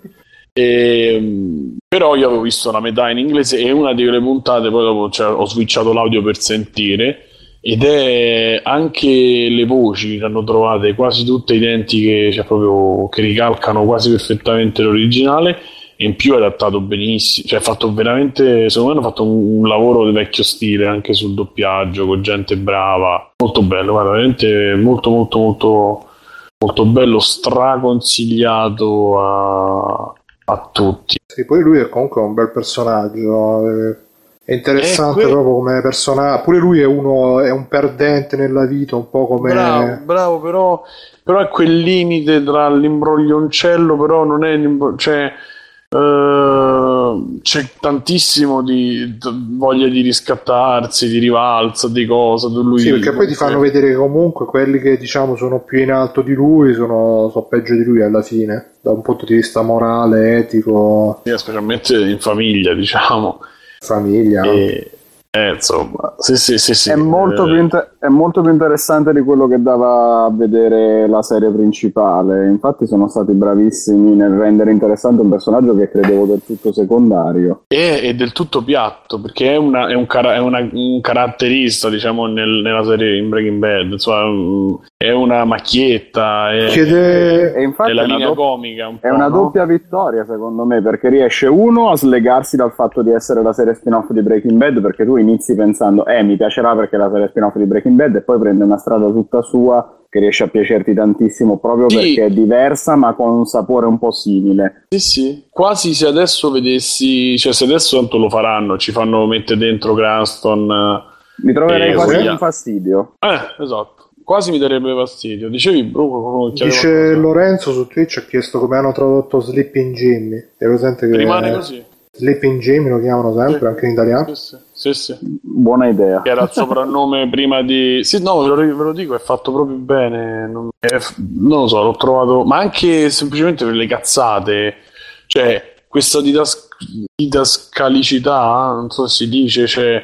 Uh, quando c'è un flashback o un racconto che è avvenuto nel passato, tu non te ne accorgi perché ce l'ha dato, non te ne, accor- te ne accorgi perché magari i cellulari sono quelli grossi, te, cioè te lo, te lo, lancia così, è tutto... Beh, ma eh, già la, la, narrazione principale è ambientata, tra virgolette, nel passato, nei primi anni 2000, lo vedi dai telefonini, tutti che dell'era pre-iPhone, eh, così come dai computer, da internet, eccetera, o dai video della videocamera che ti fanno capire, ah, guarda che siamo nei primi anni 2000. Esatto, esatto, ma non c'è, non c'è quel... Sottotesto Bravo, ed è bellissimo perché poi appunto quando va ancora prima, magari nel 99, 93, eh, c'è il cellulare quello vecchio, ci stanno questi accorgimenti che non sono da tutti, ma non è che la gente non si ricordi di mettere un cellulare vecchio, ma proprio che te lo fa capire tramite questo. No, no, esatto, è e... narrato con una grandissima attenzione ai dettagli, anche semplicemente visivi. Sì, sì, sì beh, quello, è, quello è proprio il marchio di fabbrica anche di Breaking Bad. Ci sono delle scene che sono proprio quadri, delle scene insomma delle, delle riprese, dei momenti uh, molto belli, maestosi. Insomma, veramente. E poi hanno questa altra cosa che sono riusciti a fare, però avere un carattere diverso da Breaking Bad perché la sabbia non c'è, c'è quella sensazione di Ah, sabbia, di afa, di, di fotografia sul giallo eh, non è completamente, o, o quelle coperte eh, proprio da, da eh, zona di confine con il sud, no? col Messico, quindi cominci a vedere in Breaking Bad si vedono le coperte, quelle tipo cilene, quelle cose tipo America del Sud, de- de- de- Sì, sì, perché è concentrato del- sul lato Stati Uniti.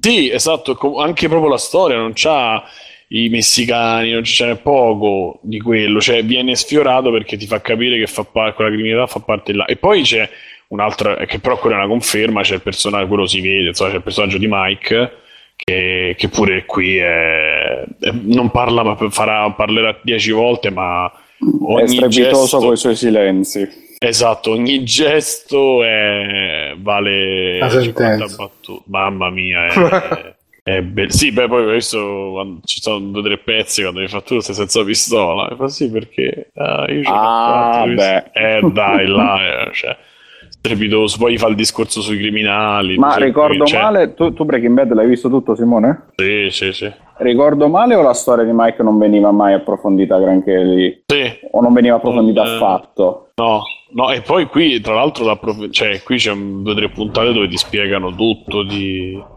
Sì, infatti è la co-star eh, a sorpresa. E poi lui ha questa potenza che è la potenza secondo me de- di alcuni personaggi di Cohen. Mi riferisco in particolare a quello di eh, dello spagnolo di Non è un paese per vecchi, dove lui è talmente silenzioso, talmente eh, spaventoso, diciamo, che diventa comico, no? Quando lui lo vedi così potente, lo vedi al parcheggio, perché lui fa il parcheggiatore là, dici no, vabbè, e sembra una cosa che di prima di e invece subito, cioè subito a un certo punto capisci che lui già, fa, già è Mike, però fa il parcheggiatore. Cioè, no, guarda, si so- sono divertiti loro, ma hanno fatto divertire anche, almeno a me. E per una serie che era iniziata, invece, avevo iniziato a vederla con grossi, grosse riserve, perché le prime due puntate non mi piacevano per niente. Proprio perché si staccava tanto da- dal dall'immaginario di Walter White e quell'altro coglionazzo. Io sono partito con il dubbio, ma mi ha conquistato da subito. Eh, no, io ci ho messo due puntate.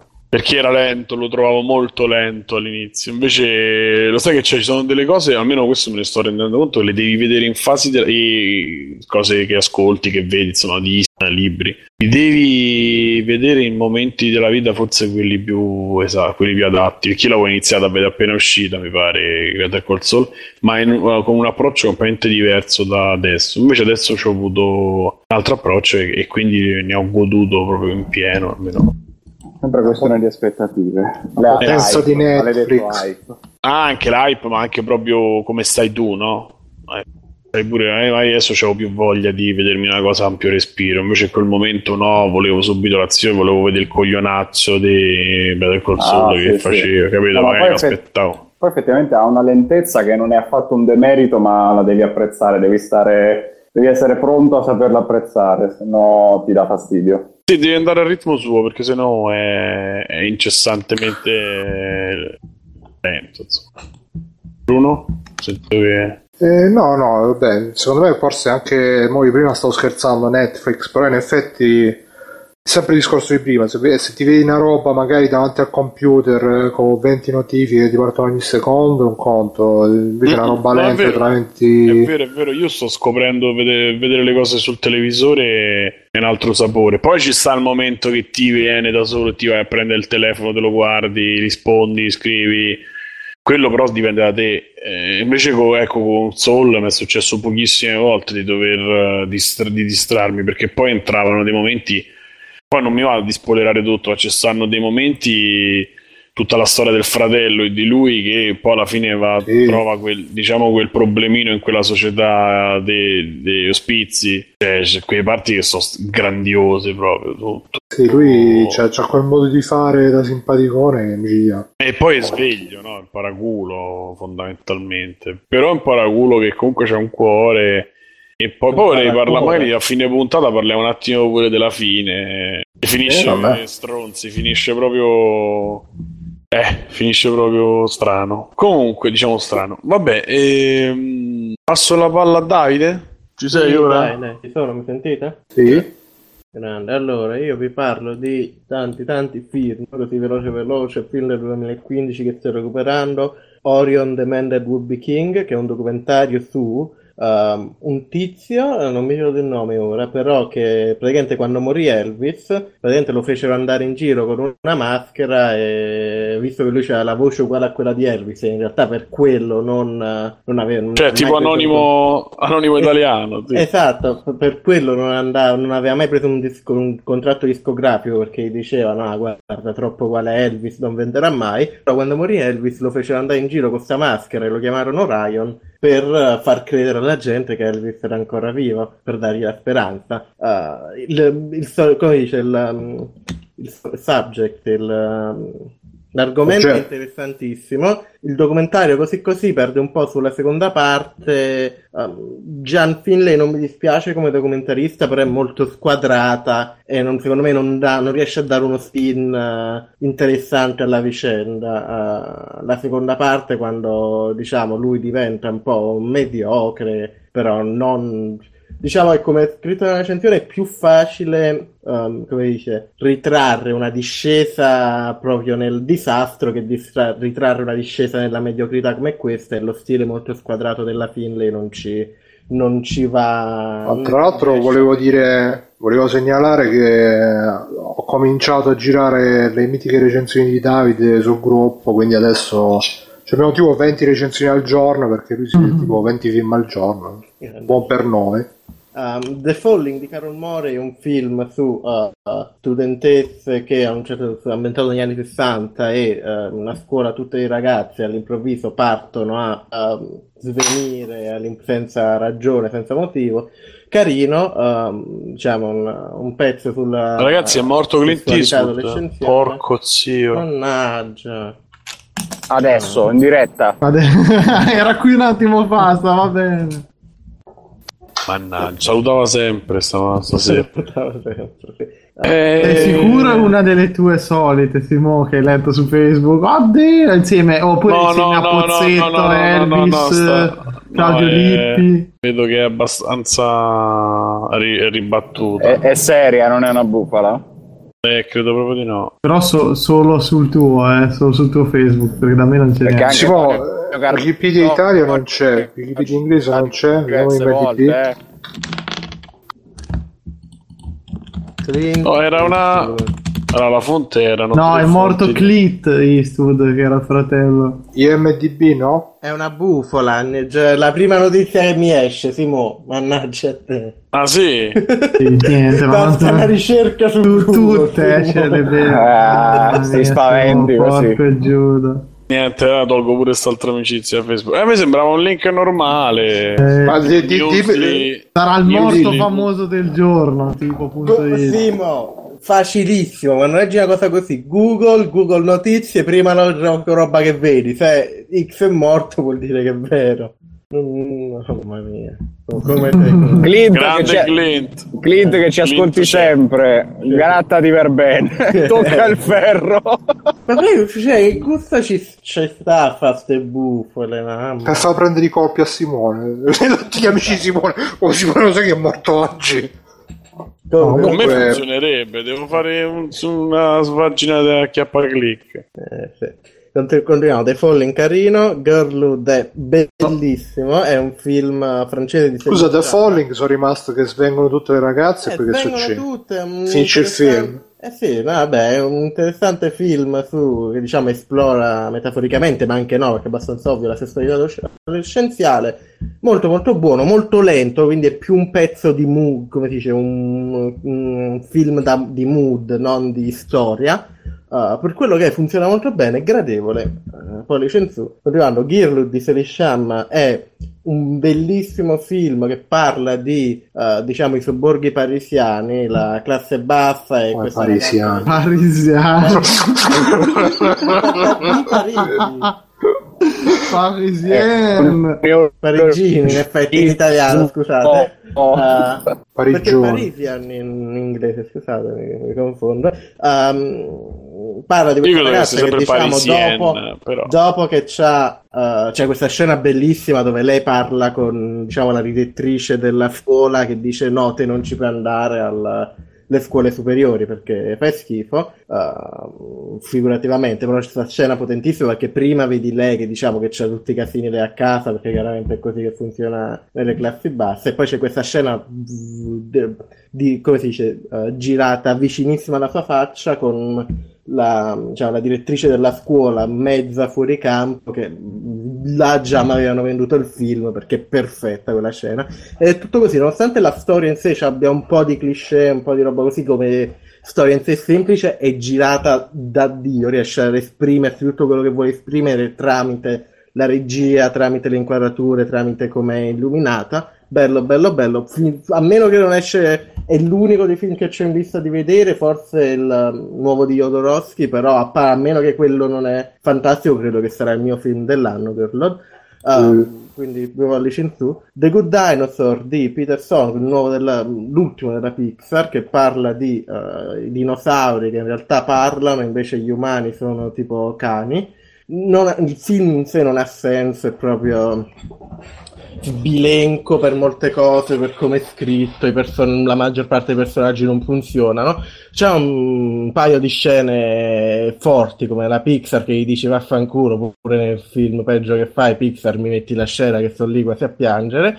Uh, funziona sì e no, forse c'aveva bisogno di un po' di riscritture o di meno riscritture, è proprio storto come film. Visivamente come al solito fantastico. Diciamo che è il peggiore della Pixar quando si parla di non si parla di sequel tipo Cars 2, quindi quando fanno un originale, il peggiore della Pixar è comunque meglio di molta roba in giro. Non è un granché, ma ha ricordato in parte Brave, perché anche quello era molto storto, però Brave era visivamente secondo me molto più bello di Il maialino coraggioso. No, Brave, quello è Babe, Brave è Babe. Ribelle in italiano. sì, ribelle. Uh, White, Bleed- White Bird in a Blizzard, che è il nuovo di Greg Araki, che è un, uh, un melodramma molto Twin Peaksiano. Se vi piace Twin Peaks, uh, state a casa vostra perché prende ispirato chiaramente a questo, però c'è anche la sua Greg Araki. Pizza, da, ma film- tu ti devi dire sti film fino, a, fino Questo- all'ultimo? questo è un altro. Ah, pensavo gli altri quattro. pure. Ah, te me l'hanno perso, vabbè, stavo vedendo la pagina, però vabbè. Uh, Greg Araki, che lui faceva i uh, film post-tarantiniani indie negli anni 90, quindi c'è molto anche di quello, però è mm, chiaramente ispirato a roba come Team Peaks, uh, girato benissimo, proprio le inquadrature sono perfette, buon film, uh, nulla eccezionale, Bridge of Spies, eh, C'era Green, diciamo. c'è Eva Green fantastica che fa questa interpretazione molto sopra le righe. Uh, Bridge of Spies, che è il nuovo di Spielberg scritto dai Cohen. e vabbè, l'unica cosa che dico è che chiunque, cioè, un- a parte che è un ottimo film, però chiunque proprio se andate a vedere Star Wars fa ah, Star Wars arrivate mentre stava questa al cinema che cioè Star Wars è una pubblicità questo è cinema può, può non piacere eh, perché cioè, alla fine è una storia la storia la storia con la morale però è cinema con la C maiuscola deve, sta, deve proprio andarsene a fare un culo sinceramente perché non è possibile che Star Wars è la roba più mediaticamente potente a livello pop quando c'è questo al cinema, che è un film pop con la F e la P maiuscola.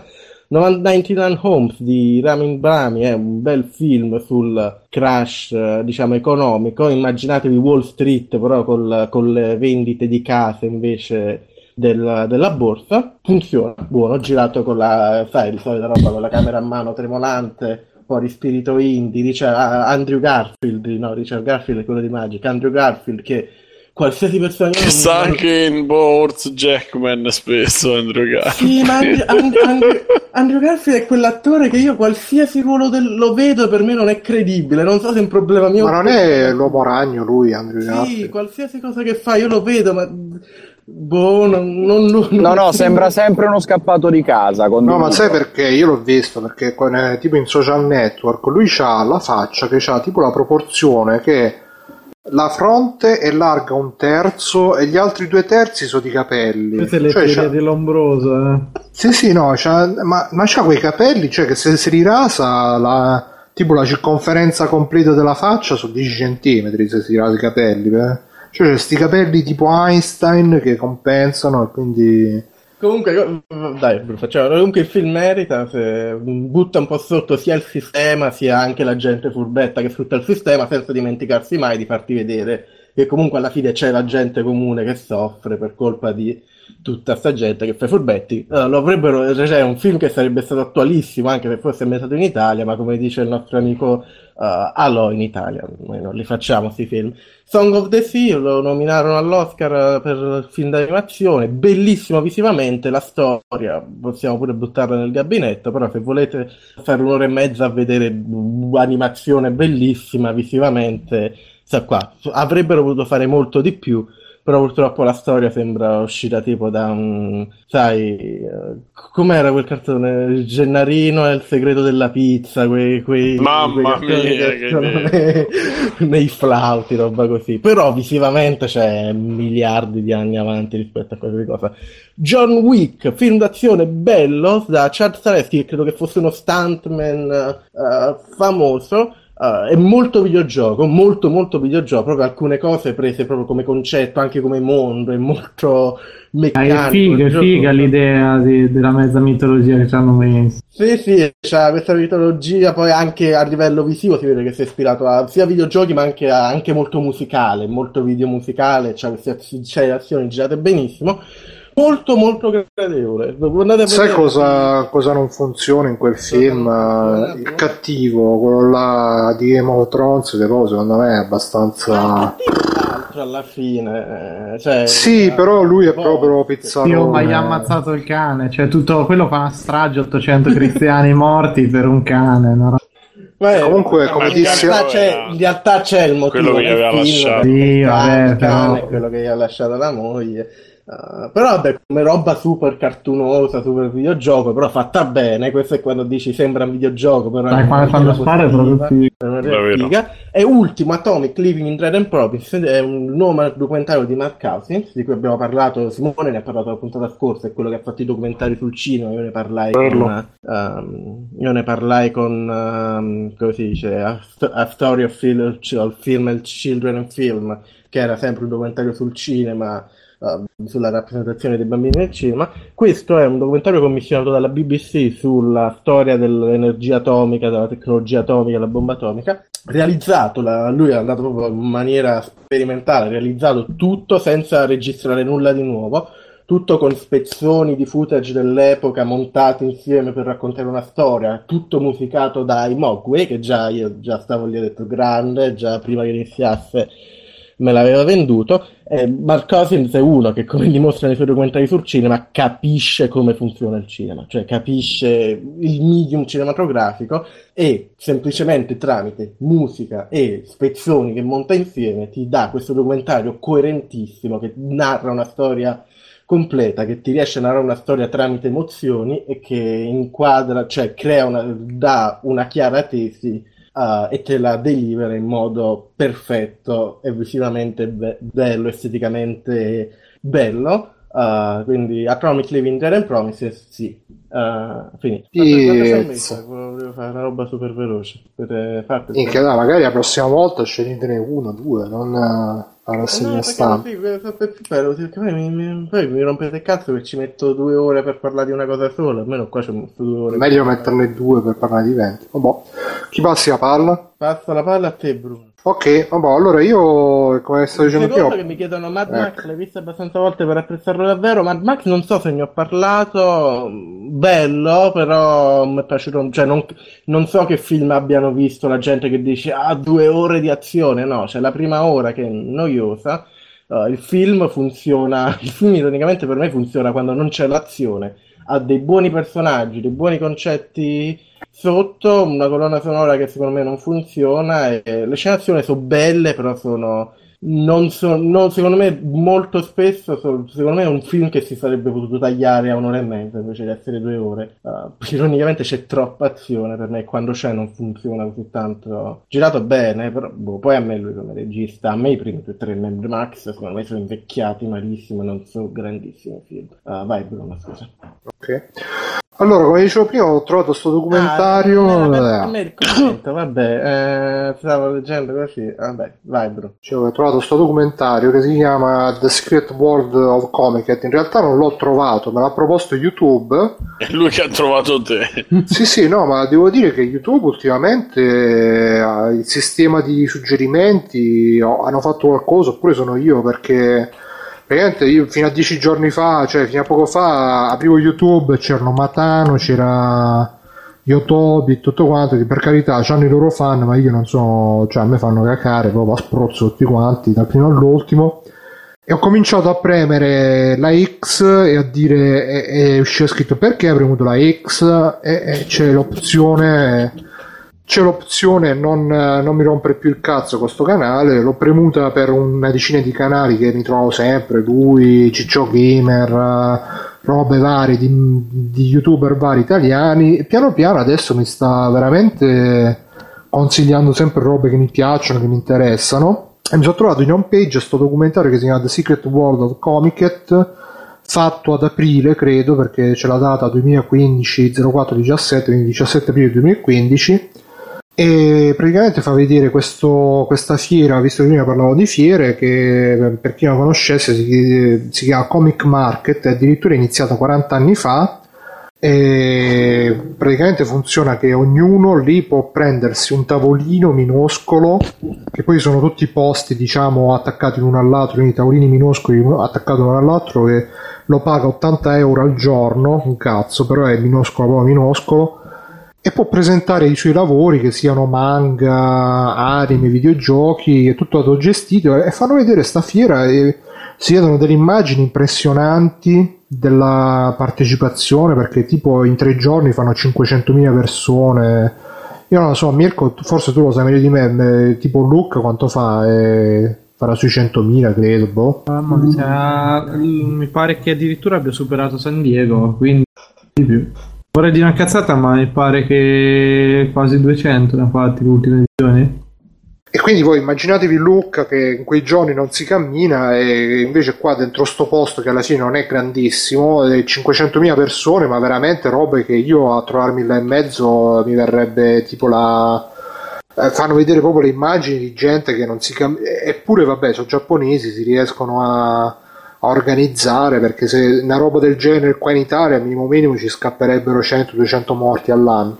E, e, niente poi fanno vedere vabbè appunto diciamo prima i casi umani fanno vedere due o tre di questi autori là che vanno là ad esporre ed è veramente poi vabbè sicuramente poi quando uno vede un documentario non ti fanno mai vedere proprio la realtà realtà perché ovviamente nel mercato dei dojin giapponesi eh, ci sono delle robe anche abbastanza forti a livello pornografico eccetera eccetera. Eh, in questo documentario diciamo che vengono un po' messe sotto al tappeto si fa vedere la cosa bella degli otaku che, che vanno là si divertono incontrano quelli che sono come loro e ti scalda molto il cuore come documentario, ti fa molta tenerezza vedere tutte queste persone super appassionate di, di ste robe di fantasia, poi prendono questi personaggi, cosplayer magari più grande, vestito da genera- generale imperatore della seconda guerra mondiale,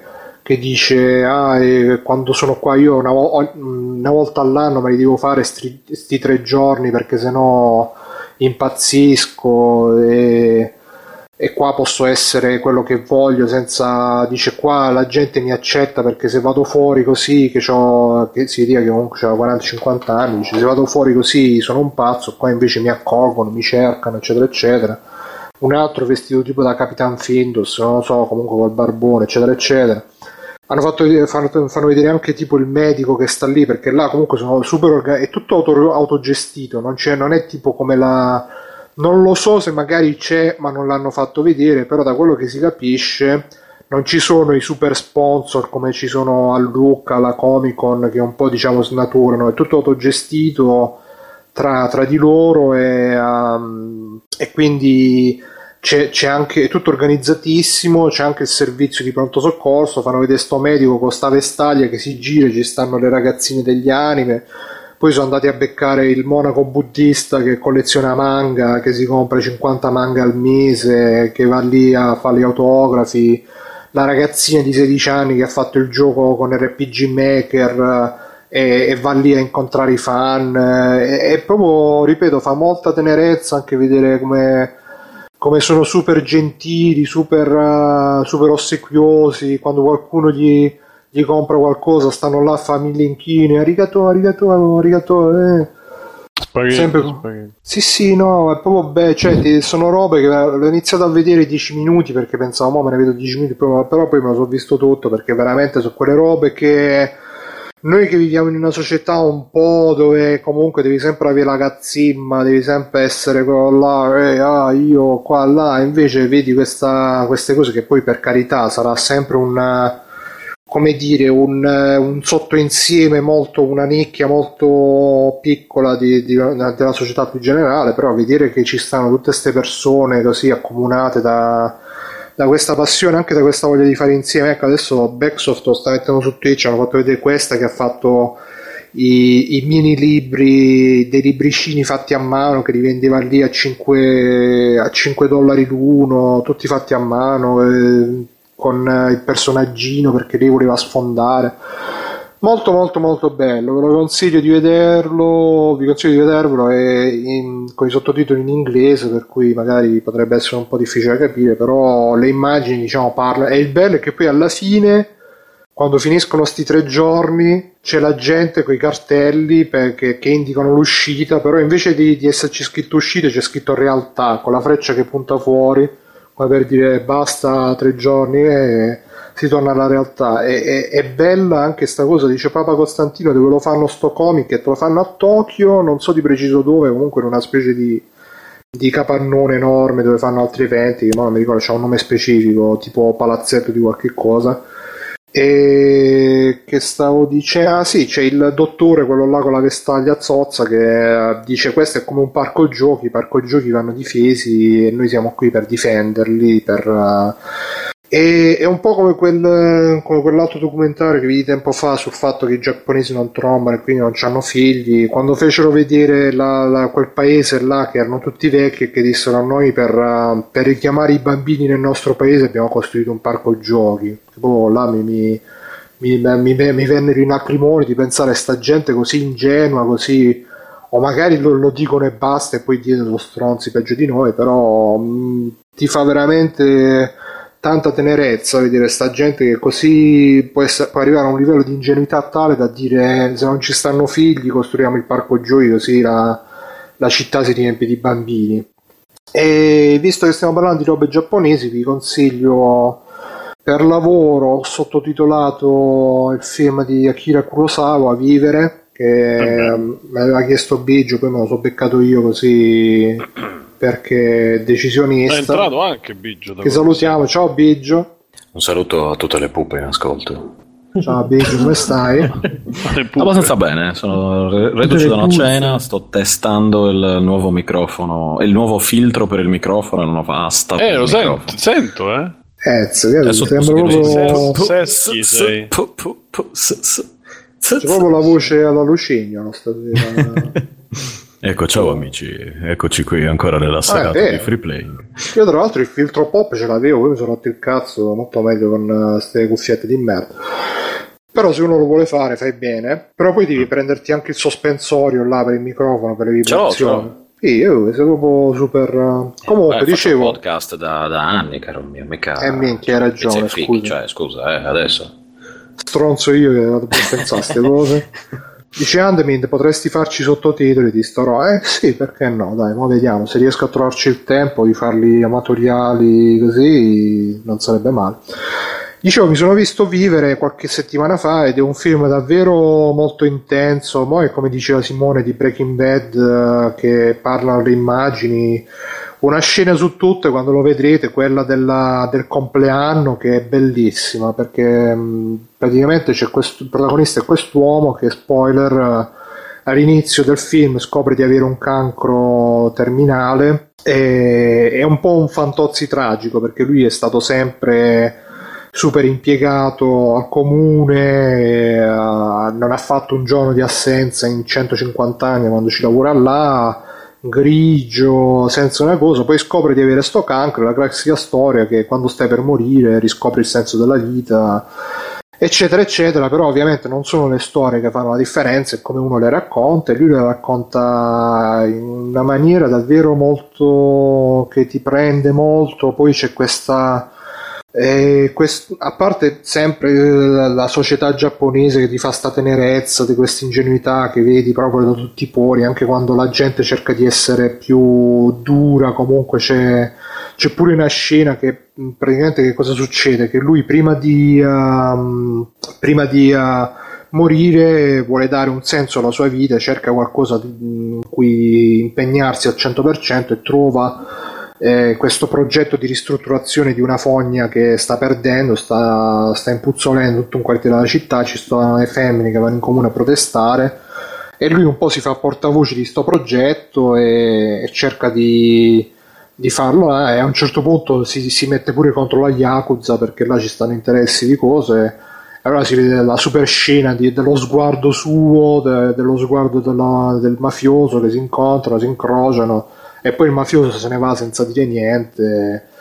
E quindi ci stanno tutte queste robe e poi beh, vi dico veramente la scena del compleanno proprio da brividi perché poi è un film molto lento molti, anche su IMDB si sono lamentati eh, Kurosawa, eh, Kurosawa è così però ti, ti, cattura certo ripeto eh, stavo dicendo prima non è un film che uno si può vedere mentre col, col, con, lo, con, un occhio si vede la timeline di Facebook che magari oh, è morto Clint Eastwood.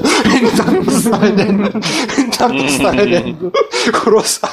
Però se uno si mette uh, proprio ti porta dentro questa cosa. Poi anche l'attore principale che quando parla fa, fa eh, si sente sta voce che, che, poi oltre al film ho, ho anche uh, sottotitolato un mini documentario che uscirà nel DVD che parla proprio che questo attore si è allenato con la voce per dare questa voce super sofferente e quando parla fa uh, e doveva uh, Clint Eastwood morente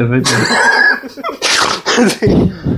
quindi e come si scherza eh, comunque e... Ehm, Hai paura che arrivi Clint Eastwood a picchiarti, scusa. Che si, si arrabbia Clint Eastwood? No, no, dicevo si scherza sul fatto che è morto. Ah. E... Ehm, è davvero, davvero bello. È...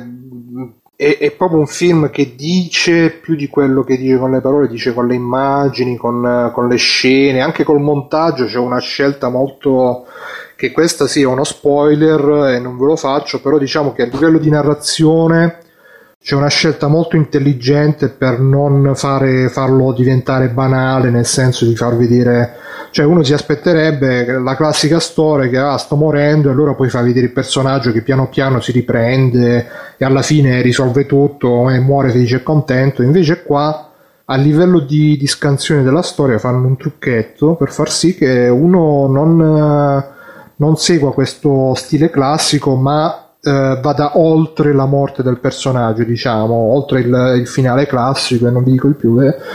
È molto, davvero molto bello. E poi ripeto, la scena del compleanno del Happy Birthday che veramente mi ha fatto i miei brividi e che me la porterò fino alla tomba di Clint Eastwood. E niente, passo a pa- playing cinema speciale popcorn. Sì. No, in realtà c'avevo qualche qualche povero Bruno non vede però... da due mesi praticamente. a parte il film più o meno adesso. Sì, infatti, se, cioè... se, faccio, se, faccio, pure io l'elenco dei film che ho visto, qua passa veramente... da quello a Elvis, poi poverino. Quindi... No, no, davvero, cioè, è allucinante, ragazzi. Cioè. Io non capisco come Bruno sia in grado di intendere volere attualmente. Comunque, cioè, almeno. No, ma infatti, insomma, no, non lo è, però è come al solito. Inizio, però, insomma, inizio puntata con la birra. Sì, che infatti ce n'è pure troppo poco stasera. Comunque, passo la palla a Mirko, vai Mirko. Allora, io sta settimana ho visto poco e niente, ma tra quel, quel poco ho visto le prime tre puntate della serie The Shannara Chronicles, che sarebbe adattamento televisivo della saga dei, di Shannara, che, che io personalmente non ho letto, ma un pochino conosco per sentito dire, insomma. E vabbè, fa parte del solito genere fantasy, però di diverso, c'ha che l'ambientazione in realtà è una post-apocalittica e, e c'è la magia, ci sono gli elfi, i nani, i troll, queste bestie qui. Allora, eh, sì, è, allora, è prodotto da MTV, prima cosa. La, la- la prima roba che salta all'occhio è che c'è una produzione pazzesca a livello di soldi, cioè c'è proprio soldi a secchiate perché fotografia, effetti speciali, robe, è tutto molto molto curato. Eh, come altrettanto curato so gli attori che so i classici attori da MTV che so d'un, d'un banale dischete fighe eh, tocca, tocca dirlo però dei cani maledetti nel recitare un, un po' l'imbarazzo nel mettere queste musichine super pop un po' tamarre che ci sono molto poco a volte. Comunque la storia de- come diciamo degli anni 70, quindi non è che brilli per ogi- originalità e altro, segue un po' la scia di Game of Thrones, perlomeno per quanto riguarda il discorso violenza, quindi si vede sangue, ci sono dei sbudellamenti, c'è ogni tanto un pochino di violenza grafica in tutto e per tutto. Manca completamente il sesso, cioè proprio poco Vabbè. niente, però Strano. sì, no, pe- però di- devo dire qui adesso di- dirò bestemmia che mh, le prime tre puntate mi hanno annoiato molto meno che le prime tre puntate di Game of Thrones. Quindi, ma Ah, no, probabilmente ma questo è, è ovvio. insomma. perché io sono un giovane teenager dentro a cui piacciono queste cosine. E Tra una niente, partita di COD e l'altra. sì, eh. E- ma mm, sembra godibile, non è un capolavoro in niente, dico, molto molto banale come prosegue la storia. C'è anche quello di Spartacus, mi hanno detto, Sì, hanno detto sì, il sì, nove, c'è il Chris. mitico Chris, esatto, che qui fa il druido in una parte che Sì, il infatti- Gandalf della situazione proprio. Da, da- da- dal super gladiatore con la ceppa di cazzo di 30 cm è diventato il Ah druido. no, no, ma qui fa il druido, cioè super cazzuto, c'ha la spada serramanico tipo, cioè non è... Vabbè, affanculo, allora non sei Gandalf. Cioè, Eh, cazzo però fa il ruolo quello lì del saggio che sa tutto quello che succede, che è lui che manda avanti gli eventi, che conosce tutti, cioè è, un po' tanto di già visto. Secondo me, dico, la- la- per adesso non pare malaccio accio, eh, però sarà veramente di un telefonato, di uno scontato prevedibile. Eh, Sicuramente la serie quando è uscita non era così micidiale, anche se parecchi appassionati più di Final Fantasy mi hanno detto guarda che è proprio un eh, rippone del Signore degli Anelli preso, messo lì, un pochino cambiato e fine a faccenda. E adesso sembra ingenue certe scelte, per- però le dico come diciamo intrattenimento televisivo sem- sembra funzionare, dai, non, non mi lamento troppo troppissimo, perlomeno perché è piacevole da vedere così. E, mh, vabbè, per la vostra gioia, adesso con la padrona ci stavamo per imbattere in una mega maratona di 007 che ho ritrovato tutti i film. Lascia quindi- perdere Mirko, ieri abbiamo visto... È una nuova super iniziativa, diciamo, di replay. Eh, abbiamo fatto un gruppo d'ascolto, ci siamo messi tutti col... Di autoaiuto quasi. Ci Soprattutto di autoaiuto. Ci siamo visti tutti insieme Spectre, mamma mia, Mirko. Che, che coraggio. Piaciuto. Mamma mia. No, beh, era per ridere l'avevamo visto. Sì, però sì, non no, riesci male. neanche a ridere. Cioè, non... È abbastanza imbarazzante. Ma però... come si fa? Ma un produttore che fa quei film, no? Ma quella gente, ma cioè, quando fanno il girato del giorno e li mettono insieme, ma non si rendono conto.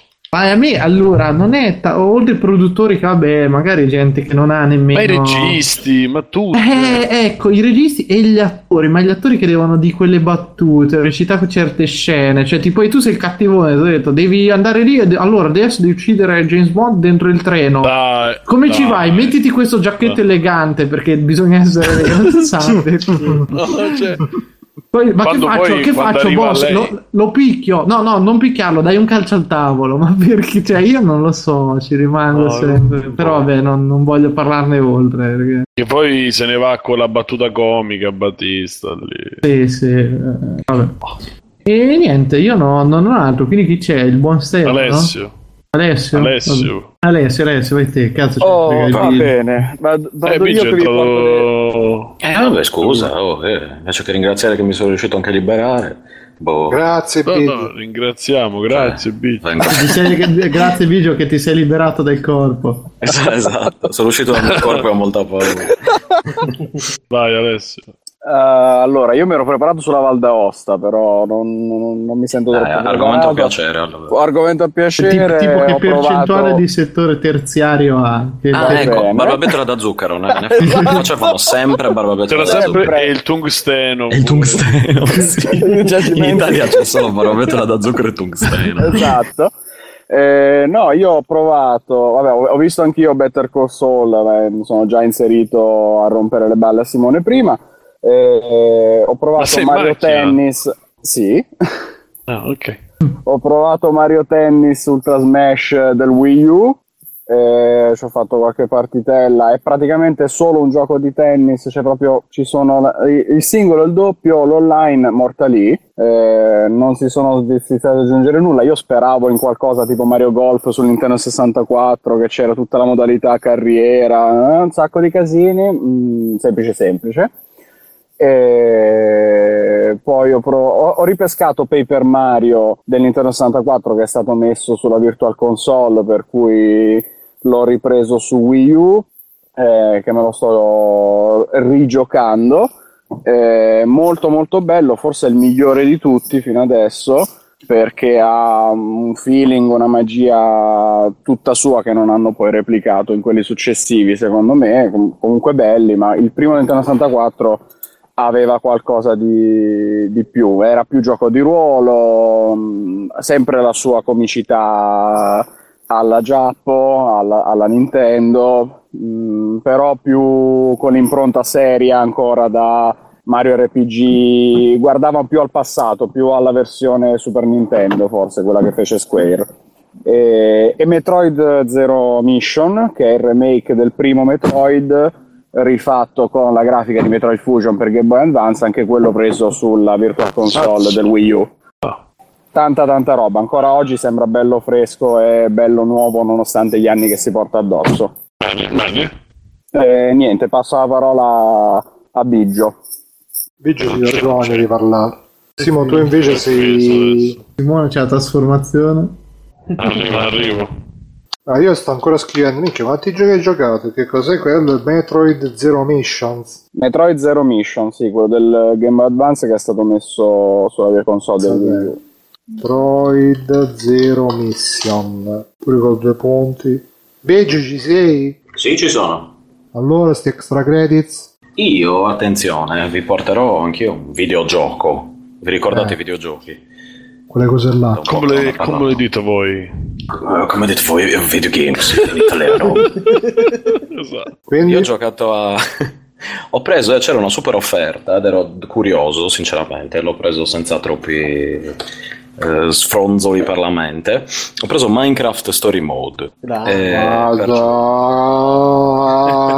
Io non sono un appassionato di Minecraft, lo dico... Lo dico... Non hai preso Minecraft 2? Eh, sì, ecco, quello sì, gli ho dato anche il numero della mia carta di credito e mi si è enlargiato il penis. Mentre dopo, dopo che ho fatto tutto ciò, per fortuna. Almeno quello. craftato. sì. No, allora, Minecraft Story Mode non è nient'altro che il solito compitino Telltale eh, con una storia relativamente interessante. Devo ammettere che è abbastanza ben eh, realizzato come trama che risulta sempre un po'... Se- senti Stefano, Ah, ma dimmi. eh, cioè, se io potessi giocare, Se io eh, ci potrebbe giocarci. se io potessi giocare Walking Dead con gli zombie, Mm. coso là, Wolf Among Us con Chief che fa l'uomo lupo, e- ma pure, Minecraft hai di zombie però. e, vabbè, ma sono tutti realistici. O Borderlands pure ancora ancora. E invece mi devo giocare a sto gioco che c'è. Eh, costava che- 9 centesimi. Ho detto, capito, ma sì, però dai, voglio- ti sto facendo una domanda. Sì, c'era un'offerta su Android a 9 centesimi. Del primo, So- primo sì, episodio. vabbè, su Android le conosciamo le offerte. so. E- No, davvero, l'ho, l'ho pagato. cioè. Sì, sì, download APK Minecraft offerta. No, eh, virgolette, virgolette. Guarda, il fatto che io sia di destra, questo non vuol dire che adesso. No, voglio dire, cioè, di giochi Telltale ce ne sono tanti. Tu avresti pe- l'avresti mai preso questo se non fosse stato in offerta con questi cubetti di merda? Mai. Eh. Assolutamente no. Cioè, tu stai Eh, dicendo era una merda, però. Non, non No, costava pochissimo. Detto, diamo- eh, Wolf Among Us mi è piaciuto moltissimo. Ehm, Di meno o di più? Di più, Mamma, cento volte papà. di più. Esatto. Poi più bene The Wolf Among Us o The Walking Dead? Eh, Oh, a papà. Quello che mi, è, che mi è piaciuto di più è stato sicuramente appunto The Wolf Among Us, poi The Walking Dead e poi e basta, e poi è cos'altro ho giocato Telltale, qualco- qualche altra cosettina, ma niente di che. Alla fine costava poco, ho detto proviamo, facciamoci un giro, tanto ero a letto a, a Ma non è che se quindi- vai a trans e ti dicono "Oh, guarda che costa un euro, te cioè, ci pensi. Eh, aspetta, io ci penso. Beh, allora, Cioè, non so tu, ma... no, io non ci penso due volte. Eh, esatto, cioè, tu anzi, tu, tu dei soldi extra. eh. Eh, ecco, Sam Max avevo giocato, mi era piaciuto Mm. molto, su PC però. Però questo era su cellulare, ho detto ero lì bloccato a Cagliari sul vasone, e cosa vuoi che facessi? Quindi niente, in mezzo in preda alle, febbri malariche mi sono preso Minecraft Story Mode che Ma una Nemesis non è attaccato niente? Mm, No, no, non particolarmente, no. Cioè la scabbia, Eh, le non, si- non che- sei tanto sicuro in questa risposta, però. Bici. Eh, perché non stava male, ma neanche benissimo. Ma lei se n'è andata vedi- poi tuo amico oh, Alonso a fare il capodanno? Sì, Oppure Alonso, sì. Siamo finiti amici. In Sardegna si chiamano tutti Alonso. Esatto. In media. Eh sì, sono stato abbandonato da tutti tranne che dai miei familiari che saluto, che ringrazio, che almeno loro mi sono rimasti vicini. Eh, sarà anche Ma che forse per, 31. volevano fare un po' di riutilizzo degli organi, sai, DNA. Sì, erano lì pronti. Mm, questo fegato è compatibile. Così non va male. Fresco fresco. Comunque, Il cenone di Capodanno. Sì. Ma io sono ancora vivo. Comunque, grafica Minecraft standard, il mondo di gioco Che è quello schifo. di Minecraft, quindi loro costruiscono le cose, tutti i cazzilli sono organizzati come se, eh, come dire, i personaggi di Minecraft avessero eh, una loro vita, un loro mondo per i cazzi loro, non come se fossero controllati dagli utenti. Eh, il problema è che ho anche sbagliato skin in mezzo appunto alle febbri senili. e ho preso la donna, cosa che io non, non sopporto perché beh, non lo so, mi dà fastidio impersonare donne nei videogiochi eh, perché sono di Sessista. destra. eh, sì, sì, sono sessista. cosa ci vuoi fare di destra? eccetera. Mi sembrano Eh. delle checche anche. Soprattutto le donne sembrano che... E poi a loro piacciono gli uomini, a me le donne, insomma, siamo troppo diversi. E, e niente, la storia velocemente è quella di un gruppo di ragazzi che deve vincere, il, tipo il, di ragazzi pixelloni, che deve vincere il campionato di sto cazzo, di costruzione, eh, in, in cambio avrebbero incontrato l'eroe del mondo di. Minecraft. Come? Cioè, io avrei apprezzato di più se fosse stato tipo una roba che tu dovevi fare i let's play di Minecraft e allora là c'erano le scelte morali, che cosa pubblico su YouTube, a chi lo pubblico. No, il cosa- lato positivo è che è un... Che poi in realtà hanno fatto, questo hanno fatto eh, scusa io ti interrompo e chiudo qua, hanno fatto anche il Let's Play Simulator su, Mm. su Steam, mi sa, che devi fare il Let's Play, tipo il PewDiePie Simulator praticamente. Prego, Beh, prego, non, es- non esageriamo, a me no, insomma, cioè, sono abbastanza critico. E di Minecraft a me piace la- la- come dire, la- la- la- la- l'aspetto estetico e l'idea. Non ma- su Steam, su Game Jolt sta, scusa. Biggio. E, e niente, quindi il- dopo questo però succedono dei vari casini perché uno c'è il classico cattivo che inizia a distruggere tutto erroneamente e da lì poi devono recuperare i vecchi eroi che avevano salvato eh, il mondo di Minecraft eh, decenni prima per sconfiggere questo mostro gigante eccetera eccetera. Non è... La trama è abbastanza normale, un po' stile fantasy eccetera eccetera. Ah, no. Eh, non è noioso, ma non è neanche, cioè, mentre The Wolf Among Us mi aveva molto preso come, come storia, ero proprio curioso di sapere cosa succedeva dopo. Questo invece è un po' più boh, alla Giocherai cazzo, diciamo. Successivi? Come? Giocherai gli episodi successivi? Mm, non lo so perché sono a- adesso ho finito il primo che costava appunto 9 centesimi, gli altri costano tipo 5 euro l'uno, e ce ne sono altri, altri 5, credo, sì, no, comunque costa tipo 20 euro in tutto. e sinceramente 20 euro per un gioco così, eh, no, sinceramente no. Alcuni mi consigliano di andare di trovarlo su altri lidi, diciamo, il gioco completo.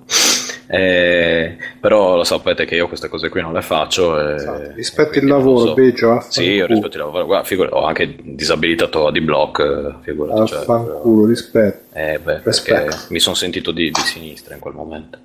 Eh, e niente. E quindi basta, questo più o meno d'inverno, al periodo di Natale, sono riuscito a giocare a quello perché o non avevo tempo o stavo troppo male per giocare a qualunque cosa. E poi ho iniziato un pochettino a giocare a Freedom Wars, che era in uh, omaggio col Plus su PlayStation Vita. E, e dicono che non è male sto Freedom Wars. Conferno. Non è male, come, sì, come, idea anche quello è interessante, particolare. Hai, tra l'altro il la mia città di appartenenza, puoi scegliere tra diverse, diverse città eh, del mondo, quelle principali ovviamente, c'era Roma per l'Italia, quindi adesso sono, sono a Roma. Eh, eh, vieni. Il problema è che, è che è iper ripetitivo, cioè è tutto è farming alla fine, quindi tu vai, tu sei un condannato, praticamente in questo mondo dove questi mostri appaiono e rapiscono altre persone, tu fai parte di una squadra che distrugge questi mostri e prende e salva le persone. Però durante una di queste azioni tu perdi la memoria e questa è una condanna. Che palle, e no. vieni condannato a mille, no, cos'è? milioni di anni di galera, una roba così. E ah, ne ho sentito parlare in Xbox l'ultimo hit. Ah, è vero, cazzo. su Rincast. Ecco, e come fai per eliminare, per diminuire con uh, questa pena? Risolvendo, facendo missioni, comprandoti dei diritti, quindi tipo all'inizio tu sei in una cella minuscola e non puoi fare più di 5 passi, se no ti aumentano la, gli anni di galera. L'obiettivo è ovviamente riconquistare la libertà e recuperare la memoria. Eh, il tutto è gestito un po' tipo action eh, in tempo reale, quindi tu ti muovi eh, col tuo personaggio in terza persona, puoi craftare le armi in un'ambientazione tutta un po' moderna, un po' post-apocalittica. Eh, appunto in tutto il mondo c'è stato una specie di cataclisma, non si capisce bene all'inizio, e tu ti ritrovi a combattere per, per, questi qui, salvando quelli che sono utili, quelli che non sono definiti peccatori. Il gioco è bellino, la grafica niente di incredibile, sinceramente, molto PlayStation 2, diciamo. E il problema è che è troppo, davvero troppo ripetitivo, perché tu vai, fai la missione, picchi quello, finito lì. Vai, fai la missione, Freedom Wars, guerre per la libertanza. E un pochettino ci ho giocato quello, ma non, non so sinceramente se... Cioè, il fatto che sia gratis va anche bene, però non so Ma sinceramente se una cosa è gratis, scusa, se lo pagassi quanto lo pagheresti? No, non lo pagherei, molto semplice, ovviamente piraterei tutto così come 10 euro, 5 euro? Ma sì, forse una decina di euro. Una decina di euro penso che vada bene. Addirittura 10 euro? Eh, è bello allora. Beh, no, aspetta, è un gioco per PlayStation Vita, 10 euro è molto, cioè... Buono. È è molto all'interno di quel tipo di genere lì, però se tu guardi quelli che escono da poco c'è, c'è roba che ti costa 20, 40 euro, 60 per certi, cioè allucinante, per vita. Eh. Quando era uscito Batman ad esempio costava un pacco di soldi, mannaggia loro. Quello era anche... Qual era? Non era il Batman della Rocksteady, era quello della Warner, eh, quello sgrauso. Esatto, esattamente Non mi ci far pensare. Ma se vuoi davvero quest'altro? Che stai facendo in macchina? Fa corse clandestine con i filippini. Inizia il D. Gare di tuning. Esatto. con la Panda, però con la Panda Fire 45. Bella. Comunque questo e poi mi sono visto, adesso a parte i videogiochi ai quali purtroppo ho giocato relativamente purtroppo, poco, purtroppo e poi purtroppo ho giocato a SingStar ieri, quindi ma non penso che ci sia bisogno di parlare molto di SingStar, sinceramente. che gioco è? Eh, si gioca che, che, devi cantando. Ma quello che ti installano a forza sulla PlayStation? Mm, no, no, cioè io l'ho, l'ho, l'ho pure scaricato addirittura, pensate. Figurati, ho anche comprato, le ho anche comprato i microfoni. Cioè, proprio... Che canzone canta? Qual è la tua canzone preferita? No, non, è, non, era che potevi cantare, usare il telefonino invece del microfono. Anche, potevi... però boh, il telefonino secondo me fa cagare, quindi ho preso il microfono che si attacca direttamente alla PlayStation, ho fatto il... Ci, ci sono le canzoni di X Factor, c'è le canzoni di... come si chiama? Cassiera? Quelle italiane per fortuna ce ne sono poche, però Gigi Ferreri, tipo... cioè... No, cioè, c'è tipo come mai degli 883 Gianluca Frigna Gianluca Frignani, Gianluca Frignoni. Eh, cos'altro c'è? Aspetta. Sai che una volta l'ho visto dal vivo Gianluca fa, fa- cazzo, come si Gianluca chiama? Grignani. Sì, sì, ero alla Villa al Mare, a Castellaneta Marina, andai, andai con degli amici a mangiare in un locale, lui stava a fianco con delle amiche. E io ero tutto emozionato, no? C'era una che stava con lui, faccio, ma è lui veramente? E lei mi ha fatto il sorriso con l'occhino, ha detto, eh, eh, però non, non, non è sicuro, poteva anche essere un socio, insomma. Non ti ha notato, non ti ha visto lui. No, no, purtroppo no. Però secondo me da, sotto sotto si è accorto che mi ero accorto. Soprattutto Raga- se sei innamorato. No, è Sapevo- lui che ha detto, ma quello è Bruno Barbera. Secondo me sapeva che io sapevo, ecco. Eh vabbè, da Sapeva quanto tempo fa è sapevo. successo tutto ciò, bro? Eh? Quanto tempo fa è successo tutto ciò? Ma sarà stato vent'anni fa. mia. Va bene. Comunque, a parte questo, aspetti, cosa... Ah sì, ho visto ieri The Martian, il Mm. marziano, con Beh. Matt Damon. E... Hanno fatto l'honest trailer comunque, hanno fatto vedere che praticamente Matt Damon fa sempre la parte di quello che deve essere Sì, salvato esatto. a partire dal soldato Ryan, fino a quella sua parte. Poverino, è anche, cioè, è anche un bravo attore, Matt Damon. tra Un bell'uomo. come- No, vabbè, bell'uomo insomma, più bello di Caprio sinceramente, anche più bravo forse. Eh, sì. Eh, dategli anche un Oscar, poveraccio. Sì, sì. Prima che... Quell'immagine con l'orso che Con l'orso l'Oscar, bellissimo. bellissimo. Ho dovuto mangiare un orso per ripresi The Revenant c'era l'orso con l'oscar. Poveraccio. Comunque, appunto, bel film. Mi è piaciuto un po' lungo. Forse io una mezz'ora di film l'avrei tagliata proprio alla grande perché si perdono in eh, cazzaggini. Però è abbastanza realistico. eh, danno per scontate un po' di cose. Adesso, se non si fa tutte le segmentari sullo spazio, ci si chiede come facciano. Cioè, le, le radiazioni solari le hanno praticamente eliminate tutte. Non c'è, non c'è nessun problema su Marte, Stiamo parlando atmosfera. con Bigio PhD in fisica. No, Biggio De cagate Grasse che so. Tyson. Po- Poi c'è quel fatto che le esplosioni nello spazio sono silenziose, invece fanno sentire l'esplosione. eh. Vabbè, Eh. quello è un suono extra diegetico che, che non lo so. No, vabbè, no, in realtà, in realtà quello dovrebbe essere un suono diegetico, però eh, a parte ciò, eh, tolte le, appunto qualche puttanata che stai lì a fare il nerd rincoglionito di, di astrofisica, eccetera, eccetera, se vi piacciono le cose spaziali, ha un sacco di idee interessanti su come, Come eh, sopravvivere come dire, nello come sopravvivere. Eh, eh, però ecco, non è ben fatto, cioè le cose che fanno sono tutte plausibili, non sono, eh, cioè non sa proprio di puttanata colossale con, eh, eh, non lo so, tipo boh, il mio amico Ultraman che Beh, volava dai, con le c'è- cose di. Che cazzo c'hai contro il mio amico Ultraman che aveva una. il miglior Le bombo- nome le bombolette per la mamma l'attrice che fa la mamma c'ha il miglior nome de, Ah, io pensavo tutti. che stai dicendo la mamma puttana. No, no, l'attrice, l'attrice che fa la mamma si chiama Wilma Cannon di cognome, cioè come cazzo fai? a- Cioè, passa. Vabbè, c'è chi può, c'è chi può. Vilma o Vilma o Wanda Cannon, cioè, ma ti puoi chiamare Cannon di cognome vero, cioè non nome d'arte, cioè basta, hai vinto tutto. Comunque, boh, io lo consiglio alla fine. Se- però dovete essere un po' appassionati di spazio, di cose spaziali, e mm, aspettarvi un film non esageratamente movimentato. Ma Quindi, è ai livelli di Star Wars. Davide, ti prego, non fa ridere questa cosa. ah, povero Davide, lascialo giocare, dai. Adesso. Beh, a livello di Star Wars eh, dipende, sono due cose diverse, no? non, non sono Tu gli accomunabili. rispondi è una cosa Sì, ancora che gli peggio. rispondo, mi fa una domanda e io gli rispondo. Cioè, però fa ridere, ha delle cose divertenti. Cioè, mi piace perché è onesto come film, è divertente, fa battute, cazzeggia. Eh, insomma, non è, non è brutto Come- e come non è stupido. voi, cazzeggia? Eh, come dite voi, eh, ca- making fun of, I, I don't know now what, what to say, but um, don't, don't beat the dog around the bush, come, come dite voi in Italia, yeah. Eh, comunque, niente, me l'ho solo visto ieri, devo vedermi, devo- mi stavo per vedere Scannara, ma non l'ho ancora visto.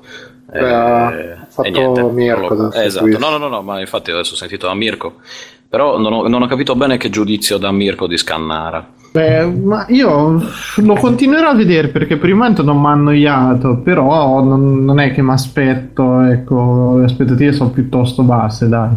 Forse per quello che mi... eh, secondo me è un buon intrattenimento, soprattutto adesso come adesso che mi sembra ci sia una grossa carenza di serie nuove o comunque un po' tutto in pausa così. Ah, scusate, questo devo dire, ho visto eh, Colony che è una merda.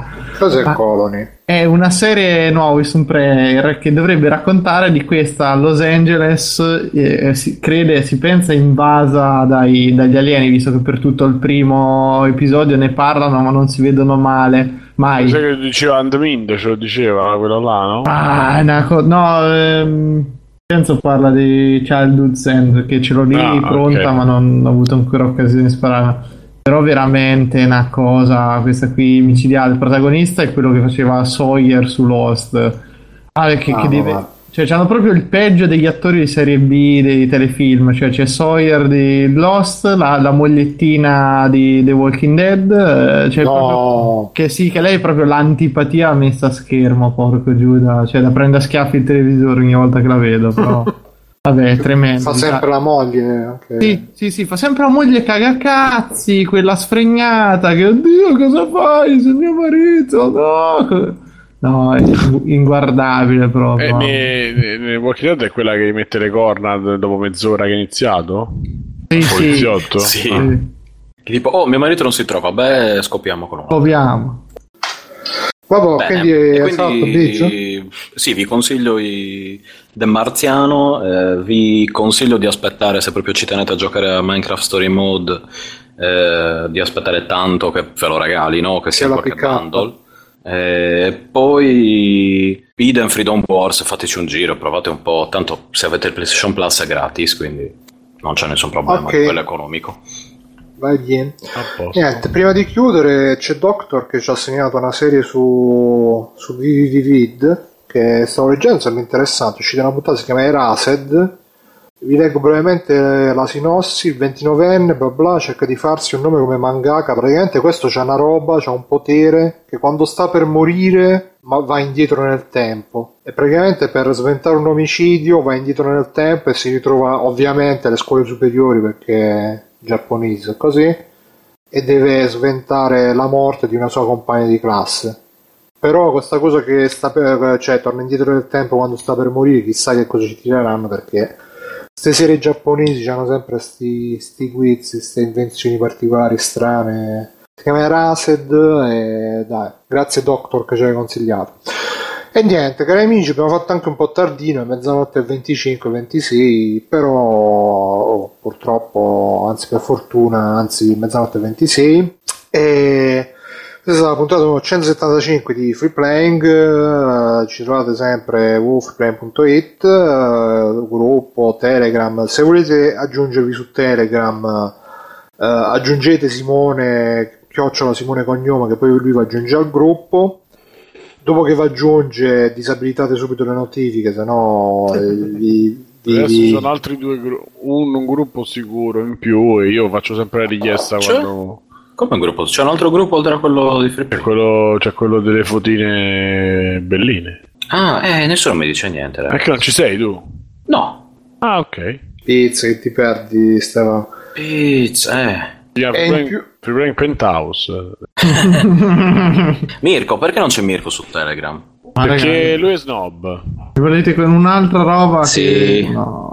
Dai, anche io lo uso, dai, chiacchieriamo assieme. Ti mando Dai, le se- foto se- del mio membro. Se raggiungiamo i 1000 followers mi iscrivo. Ti esci il pesce. Beh, siamo, a- siamo quasi a, cin- a 40, più di 40 siamo. Beh dai, a met- quasi a 44. metà strada per i 1000. no? E- Ascolta, c'è anche la cosa di ma riusciremo a organizzare il raduno a Mantova Sì, sì, per il sì, Mantova? penso- Mirko, vieni a Mantova per il Mantova cazzi in culi. E se mi costringete così, sì, dai. Dai, dai, dai. Vengo Ah, a guardare, vabbè. se sei tu vengo anche io. Sì, sì, io una, una giornata la faccio volentieri. Vabbè, non buttarti giù così adesso, dai. Proprio devo, qua- eh. quando è che è Mantova Comics? A marzo? Sei, Marzo, fine marzo. 4, Fine 5, marzo? 6 marzo. Ah, 4, 5, dovrebbe 6, essere. sembrava... Dovrebbe essere, marzo. se non ho letto male. Vabbè, comunque si sta, si sta eh, progettando questa, questo mega raduno di free playing a Mantova Comics e poi Attenzione che se state con noi, se ci seguite, magari qualche sera ci scappa, come ieri sera c'è stata l'anteprima, le visioni collettive di free playing su Sì, credo che ne facciamo un'altra, anche perché l'unico che Porello aveva proposto il film, eccetera, eccetera, alla fine non c'era. Sì, sì, eh, che, aveva proposto il film poi per installare TeamSpeak su Linux, tipo eh, gli è Ha andato a dovuto riprogrammarlo. E... e niente, queste sono le ultime novità, diciamo, di 320 di Per il resto, io sono stato Paolo Barbera, mi trovate su Biombiezzato su Twitter, con me c'è stato Simone, dove vi troviamo, vuoi dire qualcosa? Dici, Trovate su ciao. Playing, eh, vi abbraccio tutti e fate, abbiate una discreta giornata. Anche a te.